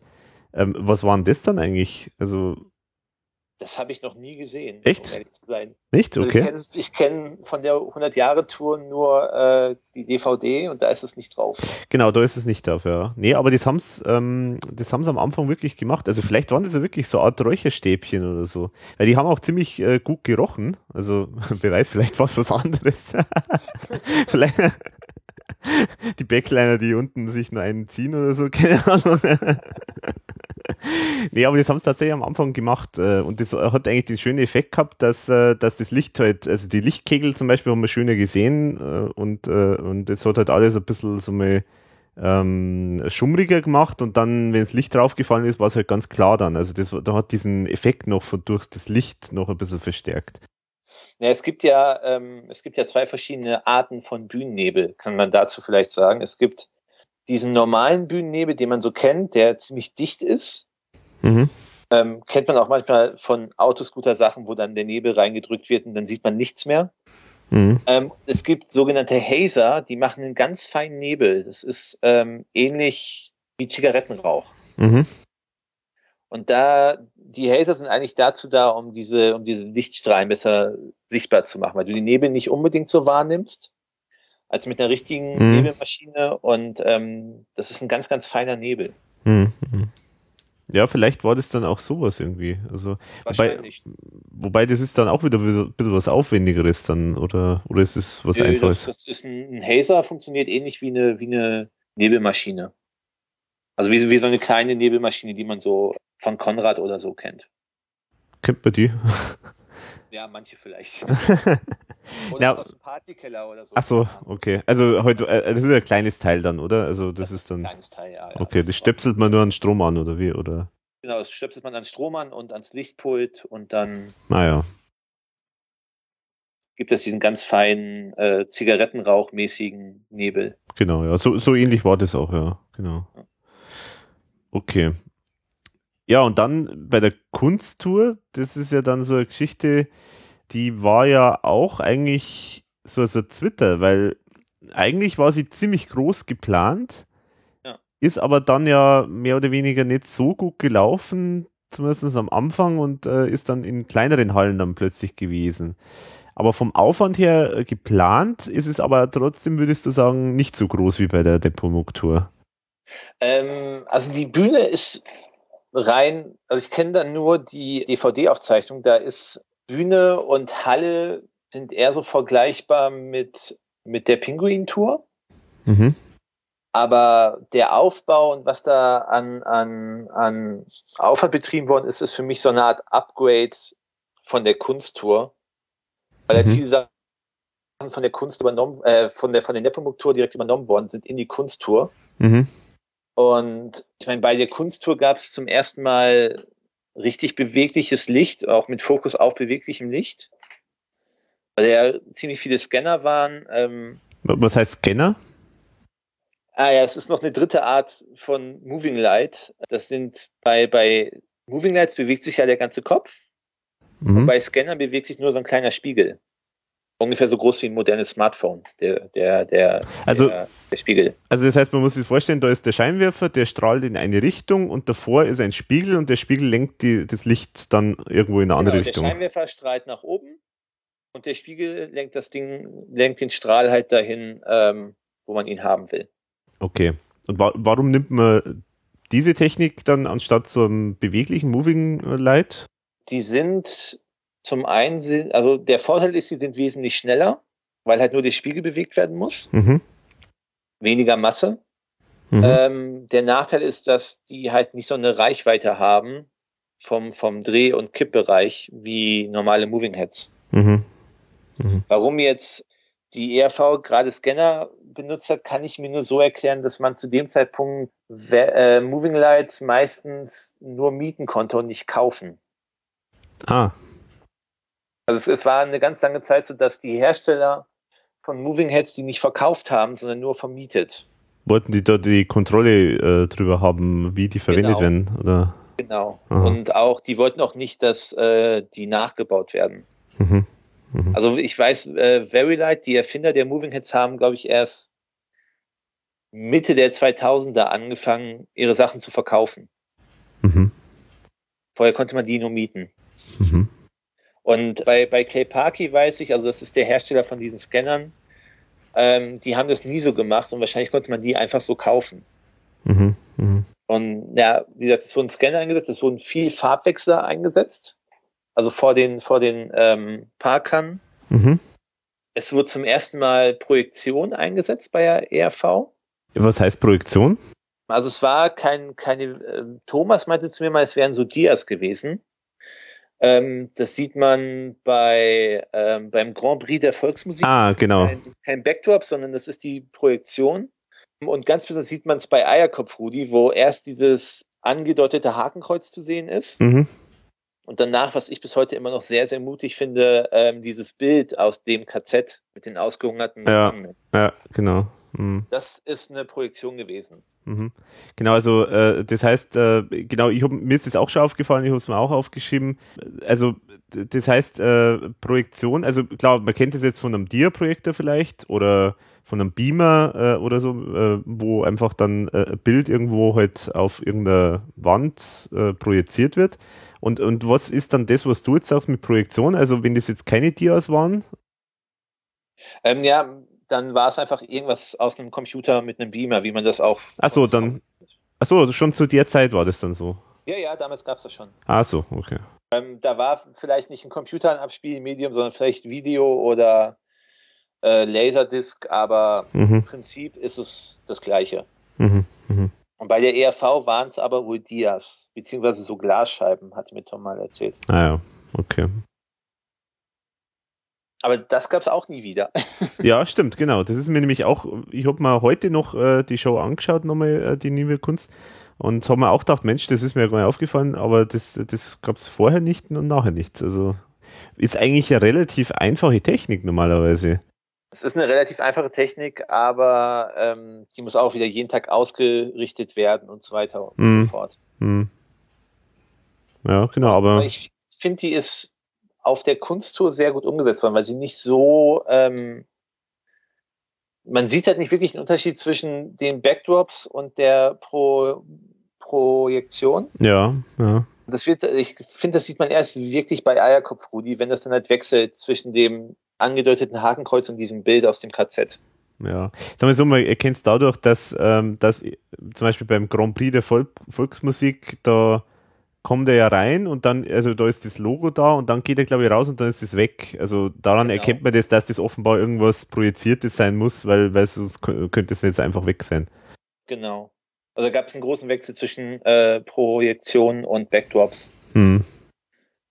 Und auch wieder viel Kulissen und wieder Schattenspiel und wieder Pyro und ich finde sogar ähm, das Licht besser als auf der Nep als auf der Nepomuk-Tour. Mhm. Also für die Augen ist es besser, der Ton ist grauenhaft, aber Ja, ja, das hat man schon ein paar Mal genau das Thema. ähm, aber so rein vom Licht und von der Show her finde ich die Kunsttour tatsächlich noch besser als die Nepomuk-Tour. Ja, also äh, das mit der Einschätzung, was jetzt aufwendiger ist und äh, Nepomuk-Tour oder Kunsttour, da bin ich mir immer nicht ganz sicher, ähm, weil die ERV da auch selber, glaube ich, immer manchmal unterschiedliches äh, dazu sagt. Also manchmal sagen es irgendwie Nepomuk-Tour war am aufwendigsten, manchmal sagen es die Kunsttour. Was, was würdest du sagen? Äh, ich würde sagen, das ist schwer zu sagen. Ich, aber ich würde eher zur Kunsttour tendieren, weil sie künstlerisch auf jeden Fall aufwendiger ist. Mhm. Mhm. Ja, da haben sie auch. Technik, von der Technik kann man sich streiten. Das ist immer äh, Ansichtssache. Hm, hm. Aber rein künstlerisch äh, finde ich die Kunsttour noch ein bisschen besser und ein bisschen größer. Hm. Ja, da haben sie, also da haben sie auf jeden Fall auch nochmal noch mal mehr, äh, äh, sagen wir auch auf der Bühne auch gemacht, also noch mehr gespielt mit verschiedenen Varianten. Also ich finde zum Beispiel total toll diese diese schrägen Ebenen da, die da auf der Bühne ja. stehen, die, die haben sie super eingebaut. Äh, das ist eigentlich ein total witziger Effekt eigentlich. Sollte man mal wieder machen. Ja, genau, das könnte man eigentlich machen, ja. Also. Oder was halt ich auch spektakulär immer finde, das ist äh, äh, zum Beispiel bei, also zum einen bei Flugzeug, äh, wo der Klaus da in dieser Badewanne da plötzlich äh, umherschwebt. das ist ja, das ist ja eigentlich Wahnsinn, weil das haben wir eigentlich nie in der, also das äh, aus Zuschauersicht ist das eigentlich fast eins der spektakulärsten Geschichten. Das ist aber auf der DVD bei Flugzeug irgendwie nicht zu sehen, nur in diesen Rückschaubildern von der, von der Probe. Genau, das ist ja eigentlich der, der Witz bei dem Ganzen. Also dieser ganze Witschnitt, der, der schneidet da, also das, da fehlen ja ganz wichtige Sachen teilweise. Das ist eigentlich schade. Es ist so ein wahnsinnig aufwendiger Effekt und man sieht ihn gar nicht so richtig. Also. Weißt du zufällig, warum man den nicht sieht? Gibt es da einen Grund? Hast du da irgendwas? Nee, weiß ich nicht. Nee, also das ist, äh, ich, ich weiß nicht, die, die haben da bei der, also das ist generell von Doro immer ein bisschen die Tendenz, dass die da immer die Sachen so ein bisschen zusammenschneiden. Ob es jetzt daran liegt oder ob die bestimmte Längenvorgaben bekommen haben, dass einfach das Ganze nicht länger als eineinhalb Stunden sein darf oder ich weiß es nicht. Also keine Ahnung. Also ist auf jeden Fall sehr schade. Also es fehlen ja einige Nummern auch. Also manche sind nur kurz zu sehen, oder das Only You zum Beispiel. Äh, oder. Äh, Bei Only You auch noch nie besser aussah als, als, als auf der Kunsttour. Ja, ja, genau, eben. Also, das ist auch da wieder total schade, dass da diesen ganzen Aufwand, dass man den gar nicht sieht. Also, oder das mit der Telefonzelle bei Hallo, das sieht man auch nur ja. ganz kurz. Also, ja. Genau, also zum einen das, äh, äh, das da, da freue ich mich jetzt zum Beispiel auch schon, wie haben sie das eigentlich gemacht? Also da brauchen sie ja dann auch wirklich so äh, quasi ein stabiles, äh, stabile Decke, an der man dann irgendwie dann entlang ziehen kann, irgendwas. Also, oder? Das Na, die Bühne war ja wieder ein Ground Support äh, System, das heißt, das ist stabil. Mhm. Und ähm, ja, wie man die Badewanne dann da lang zieht, da gibt es verschiedene Möglichkeiten, aber das sieht man ja leider nicht so gut. Mhm. Man sieht halt nur ähm, in diesem in diesem Vorbereitungsausschnitt, dass die wohl halt an vier Stahlseilen hängt. Mhm. Mhm. Wie das dann da gezogen worden ist, keine Ahnung, müsste man in die Bühnenpläne gucken. Also auf jeden Fall, ich finde es äh, wirklich spektakulär irgendwo. Ähm, ja, und das andere ist halt diese äh, Geschichte, dass der Klaus da auch bei ein, zwei Nummern sozusagen nicht direkt auf der Bühne steht, sondern ich habe Seitenbühne genannt, aber das glaube ich ist der falsche Begriff, weil du konntest erstmal nichts damit anfangen. Aber äh, äh, quasi er steht da irgendwie auf einer Art Gerüst oder oder man kennt es vielleicht von einem von Feuerwehrautos äh, äh wie in so einem ja so einem Korb, der irgendwie äh, irgendwo oben steht. Ähm, ja, das ist aber ein ganz einfaches Bühnengerüst mit einem Geländer drum. Ah ja, okay. Also das, das, das darf man, das sieht so aus, wie dieses Ding auf dem Michael Jackson immer stand. Das genau. darf man aber nicht, nicht vorwechseln. das ist einfach nur ein Bühnengerüst, eine Bühnenplatte drauf und da ist ein Geländer drum. Mhm. Mhm. Weil die ganze Bühne ist ja irgendwie auch miteinander verbunden, weil ja auch anders da ganz oben sitzt. Mhm, ja. Und ich denke mal, es ist einfach, dass, dass es einfach ein Bühnengerüst ist, was damit ver verbunden und verschraubt ist. Mhm mit einem Geländer drum, weil das ist quasi die, die Fortführung von dem Gag auf der Nepomuk-Tour mit Ding Dong, weil da musste ja der arme Günther auf die Boxen steigen. Als Petrus. Ja, genau. Achso, da steht er auf die Boxen. Steht auf den Boxen, ja. Ah. Das habe ich aber auch erst heute gesehen, als ich mir das nochmal angeguckt habe. Aha. Äh, dass der wirklich auf den Boxen drauf steht. Okay, oh, was sagt da äh, irgendwie der Arbeitsschutz dazu? So kann man machen. Macht Campino auch nicht anders. Ah ja, okay. Aber gut, dann, dann ist es sozusagen einfach ein weiteres äh, Teil von diesem Ground Support sozusagen, oder? So kann man sagen. Es ist einfach ein Teil von der, von der, von der, von der Bühneninstallation, von den, von den Geländern und von den Wegen, die, die da ablaufen. Hm, hm. Das hängt ja nicht am Ground Support selber, sondern steht ja auf der Bühne drauf. Ach so, okay. Ja, und dann kommt natürlich jetzt der große Schnitt, äh, weil die Tour sich nicht so wirklich rentiert hat und so weiter. Und dann gibt es ja die, berühmten, die berühmte Pause und ähm, ja, dann musste sich die RV erstmal wieder finden. Aber irgendwann gab es ja dann einmal viel später dann die äh, 100 Jahre ERV-Tour, die ja dann so ein bisschen das Comeback war. Und die ja deswegen auch jetzt für, aus unserer Sicht jetzt natürlich interessant ist, weil sie ja letztendlich ja die Kulissen und Requisiten und, und vieles mehr ja übernommen hat von den vorherigen Touren. Und genau. deswegen natürlich so, so, so ein Mischmasch aus allen, aus vielen Teilen ist. Und natürlich auch aus einer komplett anderen Zeit. Also vorher waren sie die super Popstars, die 100% Bekanntheitsgrad haben oder so. Und bei 100 Jahre ERV, da waren sie halt sozusagen die ERV, die viele von früher kannten und jetzt sozusagen hoffentlich wieder erkennen da muss ja dann. Vor allem nach, nach drei weiße Tauben und abgestempelt als Ballermann-Band. Genau, genau, ja. Und da ist jetzt natürlich die Frage, also das kann natürlich jetzt nur eine günstigere Tour gewesen sein, also das kann eigentlich gar nicht anders sein. Aber da wäre jetzt natürlich mal interessant, wie man das vergleichen kann. Also ist da, also aus, aus so eine Zuschauersicht würde ich jetzt mal sagen, ja klar, die haben jetzt nicht so spektakuläre Dinge drin gehabt, aber sie haben ja schon ziemlich viel an Requisiten auch durchaus dabei gehabt und ziemlich viel auch gemacht. Was würdest du da sagen? Ähm, also die ERV-Tour, äh, die 100 Jahre ERV-Tour ist eigentlich die Nepomuk-Tour in klein. Aha. Weil wenn man, wenn man sich das mal anguckt auf der, auf der Live-DVD mit den, mit den Vorhängen, wie die Vorhänge hängen und welche Vorhänge benutzt werden, ist es ungefähr dasselbe wie bei der äh, Nepomuk-Tour. Mhm. Ja, gut. Mit wesentlich weniger Licht und wesentlich weniger Deko-Elementen. Mhm. Ja gut, sie haben ja auch diese Balustraden da wiederverwendet, die vom Schlagzeug oder vom Keyboard äh, und so weiter sind. Haben es zwar genau. um, umgefärbt, glaube ich, wenn man das alles täuscht. Nee, es war ja später. Es war oder war das erst... Ah, genau, da haben sie es dann um, genau, stimmt, dann war es sogar die Originale, genau. Und ich meine, auch das Rahmenprogramm war ja letztendlich basierend auf Nepomuk-Tour. Also es war ja quasi, wo ist der Kaiser und so weiter, das war ja alles äh, letztendlich ja alles äh, das Rahmenprogramm. Also gut, das ist dann irgendwo stimmig, genau.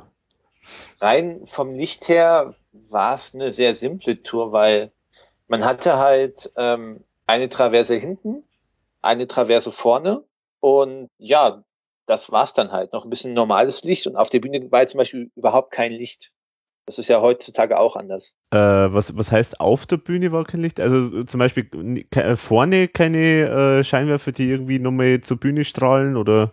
Ja, auf der, auf der Neue Heldentour zum Beispiel ähm, sind ja diese, diese Traversenstücke auf der Bühne. Mhm. Mit den Moving Heads, ähm, das gab es damals zum Beispiel gar nicht. Mhm.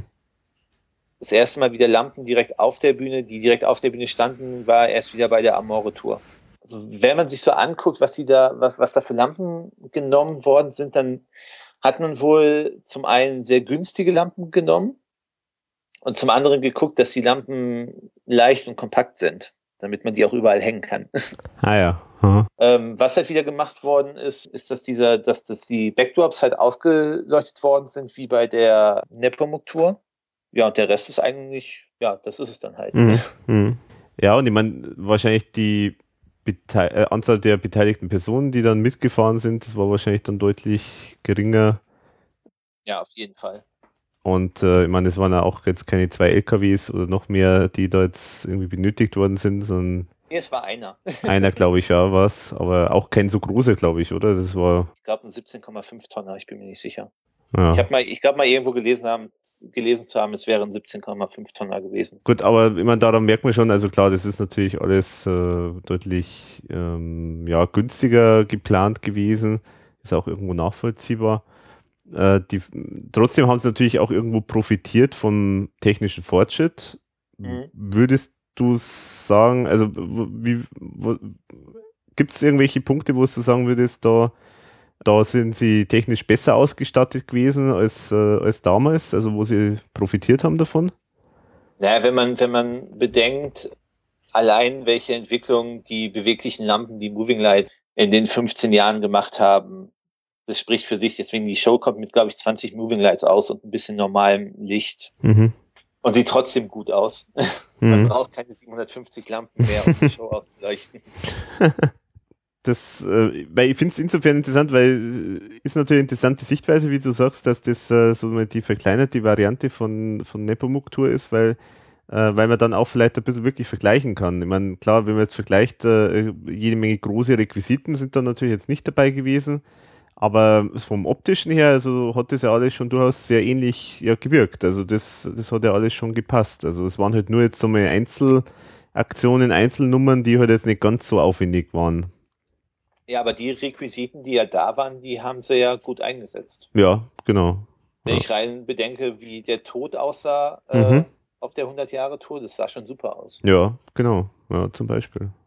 Ähm, ja, und dann ging es weiter. Die nächste größere oder die eigentlich letzte große Tour, wenn man so will, ähm, ist dann ja eigentlich Neue Helden zum Neue Helden äh, Album. Und da haben wir es jetzt vorher schon ja erwähnt, also da ist ja das groß beworben damit, dass sie jetzt eine ganz tolle neue Lichtshow haben für diese, für diese Tour. Was sagst du dazu? Also, was war da so besonders? Was war da aufwendiger oder was war da das tolle neue, äh, super tolle? Ich glaube, besonders war einfach die Tatsache, weil es gab ja die 100-Jahre-Tour, danach gab es die Amore-Tour, die basierte lichtmäßig auf der 100-Jahre-Tour. Mhm.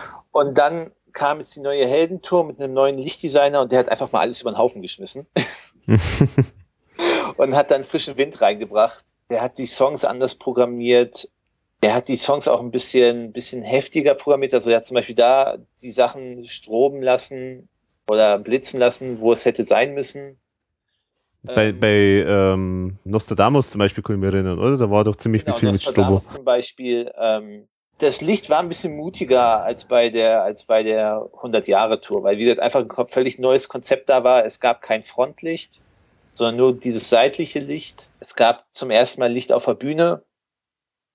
Das war schon, wie gesagt, er hat halt alles, alles Alte über den Haufen geworfen und hat komplett sein eigenes Ding da aufgezogen. Mhm. mhm. Und ich glaube, das tat der, der, der Show an sich auch äh, ganz gut. Ja, ich glaube auch, weil ich glaube, das war schon so, dass da für diese Tour man da wirklich das Licht auch mit eingeplant hat, dass die das Licht auch so mal äh, einen neuen Aspekt reinbringt, weil, weil die Bühne selber war ja zwar jetzt eben, wie wir schon gesagt haben, mit diesen erste allgemeine Verunsicherung und neue Helden ähm, Aufstellern, hat zwar einen neuen, so einen neuen optischen Aspekt drin gehabt, aber viel mehr war da ja nicht. Da war ja weder äh, Backdrop, wie ich jetzt gelernt habe, also irgendwie groß hinten irgendwas äh, noch an, an Hintergrund, äh, noch sonst irgendwelche großen Requisiten oder so, sondern da war eigentlich da wirklich so der, ähm, der Star war dann da irgendwo schon auch ein bisschen das Licht. Kann man das so sagen? Ein bisschen, ja. Also es, wie gesagt, es war halt sehr, ein sehr radikaler Schnitt, aber es ist auch ganz gut, weil wenn du immer jede Show auf demselben Lichtkonzept, Lichtkonzept aufbaust, dann wird es auch irgendwann langweilig. Mhm. Das sieht man jetzt ganz gut. Äh, dieses neue Heldenkonzept ist, glaube ich, drei Jahre lang benutzt worden, immer wieder. Und irgendwann hat man alles gesehen und auch wenn die Songs andere sind, es langweilt einen irgendwann. Mhm. Deswegen war es war es ganz gut, dass, dass da ein neuer Lichtmann reingekommen ist und da ein neuer Schnitt war und ein neues Design und ein neues Konzept und eine andere Art, Licht zu programmieren. Und das tat der Show schon sehr, sehr gut. Hm. Und Andreas Kisters ist einfach ein Lichtmann, der es einfach drauf hat, muss man so sagen. Mhm. Ist der auch äh, bekannt, bekannter äh, in der Lichtbranche? Also, oder wie kann man das ja, sagen? Ja, tatsächlich. Der hat, ähm, macht viel Schlager, ähm, ohne das jetzt werten zu meinen. Ähm, und der hat diese riesen Arena-Produktion von Ben Hur äh, betreut als Licht, als Lichtoperator und Co-Lichtdesigner und so. Mhm. Also wie gesagt, riesengroße Stadiontour mit Wagenrennen, all so ein Kram. Mhm. mhm. Der weiß schon, der Mann weiß schon, was er macht. Ja, okay. Mhm.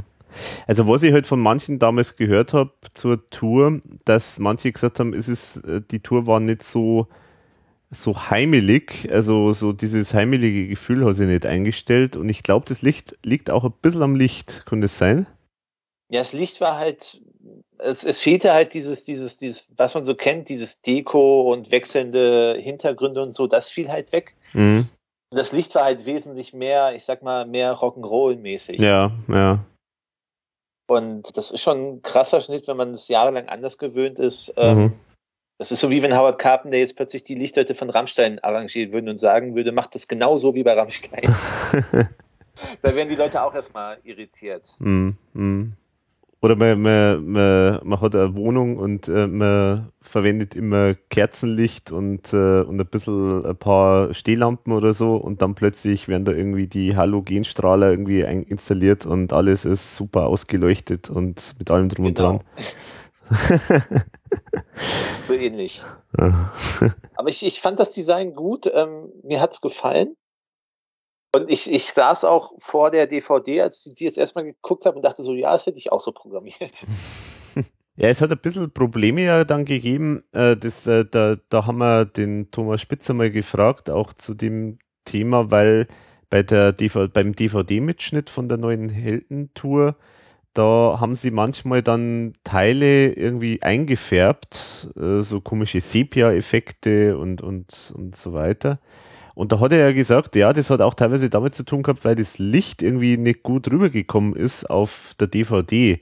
Und er hat das irgendwie begründet mit, mit den Farben. Also, dass da bestimmte Farben dann verwendet worden sind, die irgendwie nicht so toll rüberkommen auf der DVD. Äh, hast du da irgendwie eine Erklärung, was das. Das gibt's tatsächlich. Das ist oft so, wenn man farbiges Frontlicht nimmt. Gerade die Farbe Rot, wenn man rotes Licht von vorne nimmt, das ist für Kameras super äh, problematisch. Mhm. weil Rot sorgt dafür, dass so Kontraste verschwinden. Das hat mir mal ein Kameramann erklärt, weil ich habe mal eine Show betreut, wo wir tatsächlich nur rotes und weißes Licht genommen haben. Mhm. Und der, der Kameramann und der Regisseur von der DVD sind wahnsinnig geworden. und die haben mir das dann mal erklärt, dass Rot eigentlich eine ganz grausame Farbe für Kameras ist, weil halt alle Kontraste verschwimmen und du eigentlich nur eine Fläche hast für die Kamera. Mhm. Und die Kamera versucht das dann mit Schärfe und so nachzureden. Es sieht aber alles immer super grausam aus. Aha, aha. Wahrscheinlich liegt das daran. Das ist schon eine plausible Erklärung. Okay. Mhm. Ja, interessant, dass das, äh, ja gut, klar, das haben wir vorher wahrscheinlich nicht gewusst, dass man da jetzt irgendwann einmal DVD draus machen will.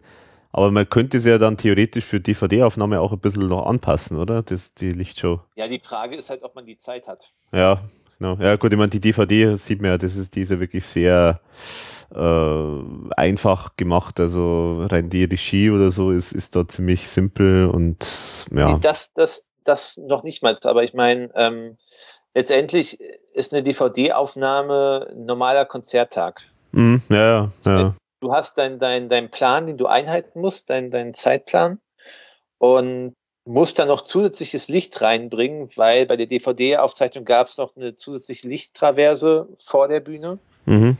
Das muss reinprogrammiert werden und dann noch aber bei jedem Song auf die Wünsche des Regisseurs einzugehen, da fehlt dann oft die Zeit. Mhm. Mhm. Man würde es machen, aber die Zeit reicht halt nicht, weil so ein Tag bis zum Einlass hat nur maximal acht Stunden. Mhm. Mhm. Und dann ist es einfacher, da im, im, im, in der Post-Production einfach ein paar Filter drüber zu legen, als da jetzt noch stundenlang rumzufummeln. Vor allem, wenn man nur vier Tage für den Schnitt hat, wie es bei der DVD der Fall war. So war das so, vier Tage nur. Hm? Okay. Wo, wo, wo stand das oder wer hat das gesagt? Das hat mit Tom erzählt. Ah, okay. Na gut. Also vier Tage haben die am, am, am, am, am Schnitt gesessen. Das ist halt nur eine begrenzte Zeit. Ja, ja, klar. Hm. Hm. Ja, und dann äh, kam ja dann diese Neandertal-Tour, die im Prinzip nochmal einige, durchaus einige Änderungen gemacht hat, mit dieser berühmten höhenverstellbaren Palme auf der Bühne. Grandios. Grandios, ja. Kann man wunderbare Fotos auch sehen, wie die gemacht wurde. Äh, Werde ich dann auch noch verlinken. Aber äh, du hast mir dann gesagt, dass das Licht dann bei dieser Neandertal-Tour eigentlich dasselbe war wie bei Neuhelden. Genau, es war, es gab eine Ausnahme und zwar mit den LED-Lampen, die wurden jetzt an die Traversen gehangen. die auf der Bühne standen.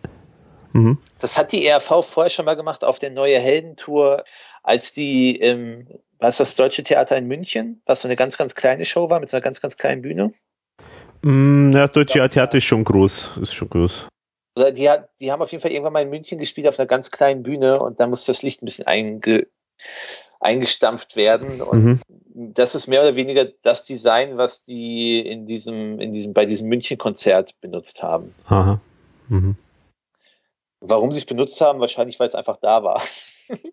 Ja, gut, aber ich meine, jetzt stellen wir natürlich die Frage, ich meine, es sind ja durchaus einige Änderungen da jetzt in der Setlist zwischen Neue Helden und Neandertal-Tour. Also man kann ja nicht einfach so alle Sets oder alle Designs, die man gemacht hat, äh, einfach übernehmen, weil das sind ja einfach andere Songs auch teilweise verwendet worden.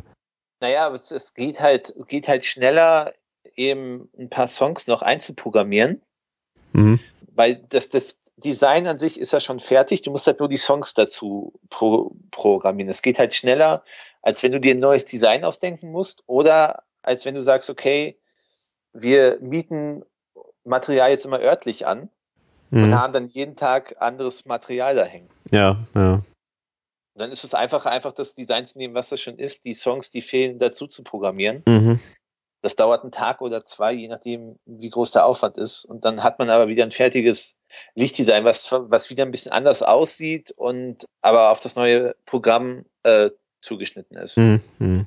Okay, das heißt, man hat auch das Equipment war dasselbe dann wahrscheinlich, also Genau. dieselben Scheinwerfer und dieselben äh, Anzahl von Scheinwerfern und man hat dann einfach nur für die Songs, die man jetzt noch nicht programmiert gehabt, gehabt hatte, hat man einfach dann noch die, das Design nachgereicht sozusagen. Mehr war das Genau. Mhm. Das ist halt wesentlich einfacher, als sich was komplett Neues auszudenken für in Anführungsstrichen nur eine Best-of-Tour. Mhm. Mhm. Ja. Aber trotzdem ist es ja interessant, weil, weil, also mir, gut, das leuchtet mir jetzt ein, okay, dass, äh, dass da jetzt da die Songs dann, die fehlen, nur nachgereicht wurden. Aber das andere ist ja das, dass auch die Bühne ja ganz, äh, ganz anders war. Also es ist ja bei Neue Helden ja durchaus eben damit gearbeitet worden, dass da jetzt die, äh, ich sag mal, die, diese, diese Schilder mit den Neue Helden zum Beispiel, dass die immer ausgeleuchtet werden und, und so weiter. Und äh, da, dafür braucht man jetzt aber irgendwie Ausleuchtung für die höhenverstellbare Palme und so weiter. Also die Bühne hat eigentlich auch ganz anders ausgeschaut. Wie, wie, kann man, wie ist das überhaupt kompatibel dann? Oder haben wir die auch nochmal angepasst? Das, das lässt sich relativ einfach anpassen. Ach so. Das ist kein, das ist kein großes Ding. Du änderst halt nur deine Presets oder löscht deine Presets und bastelst dir ein neues. Das ist, das ist keine große Arbeit. Okay. Also das heißt, das, was du sagst mit übernehmen, das ist eigentlich so mal das Grundkonzept an sich, oder? Also das du, heißt, du, du übernimmst das, das Grundkonzept und fügst nur die Änderungen ein, die sich jetzt ergeben haben in Bezug auf Deko und neue Songs. naja, ah aha. Wie ist es dann eigentlich so aus ERV-Sicht? Kostet das dann irgendwie äh, wahrscheinlich deutlich weniger, oder? Wenn man dann sagt, okay, ändert bitte das und das noch? Das weiß ich nicht. Keine Ahnung. Okay. Also ich weiß halt, äh, Equipment wird äh, billiger, je länger man es benutzt. Mhm. Okay. Weil die ähm, Technikfirmen rechnen, wenn du eine Tour fährst, nicht, die rechnen nicht, äh, okay, du hast, du fährst 24 Tage eine Tour, wir berechnen dir 24 Tage, an denen du die Lampen hast, und die berechnen dir dann 12 oder 15. Ach so. Aha. Da gibt's dann so Tourrabatte, Staffelrabatte. Mhm. Mhm. Okay.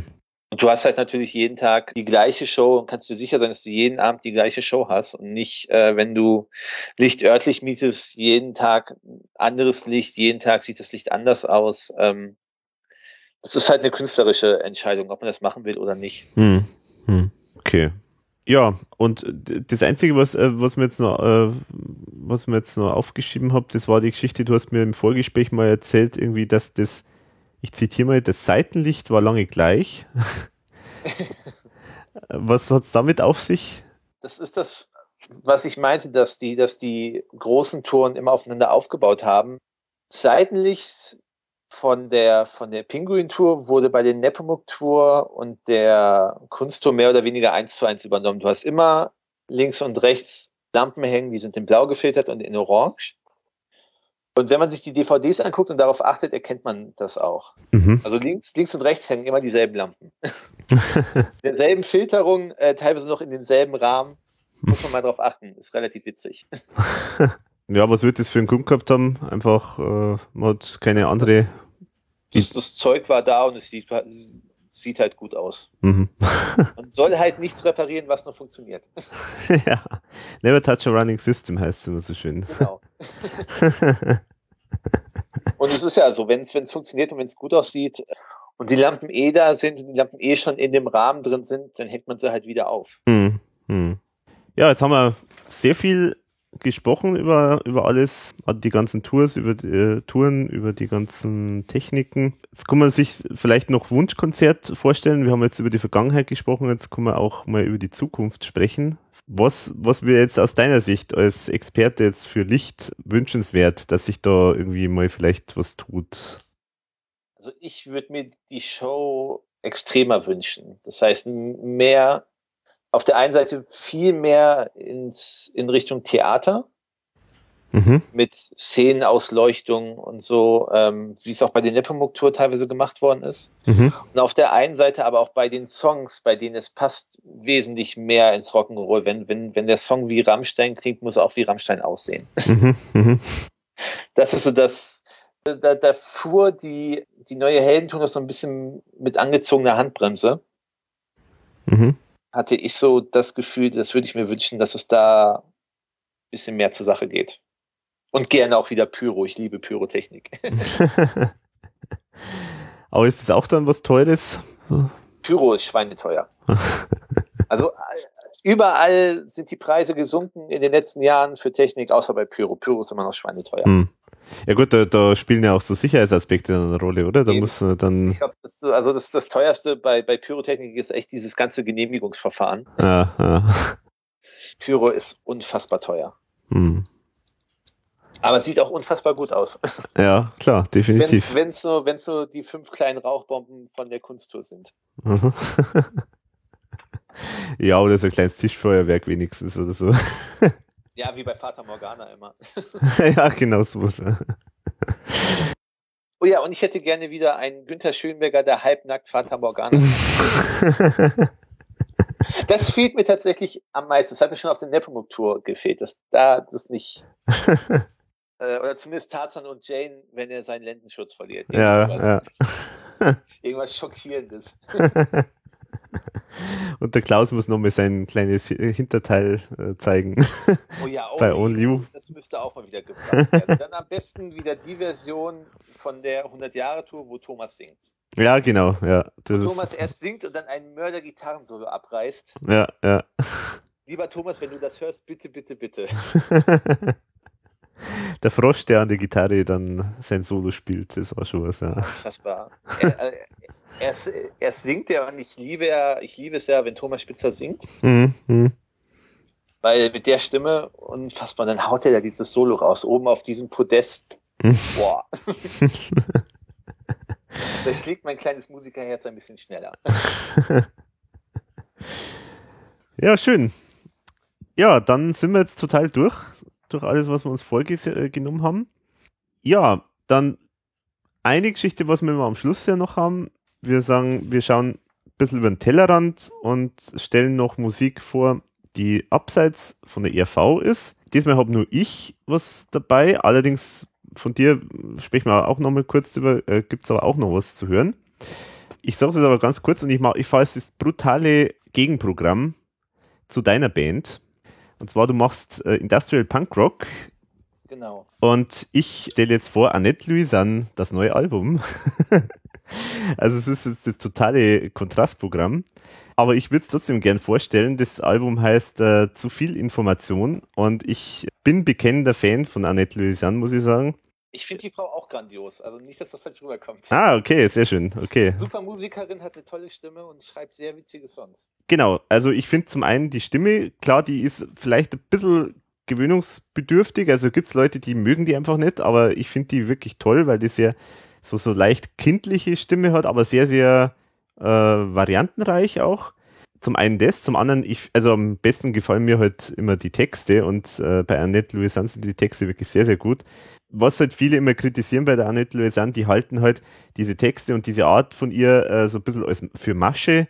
Also so nach dem Motto, sie spielt ja immer sozusagen so das äh, äh kleine verletzliche Weibchen, das aber ganz faustig hinter den Ohren hat sozusagen und dann den Männern immer schön einen mitgibt äh, in ihren Texten und immer das leicht, äh, sagen wir, frivole, äh, das da auch manchmal drin ist.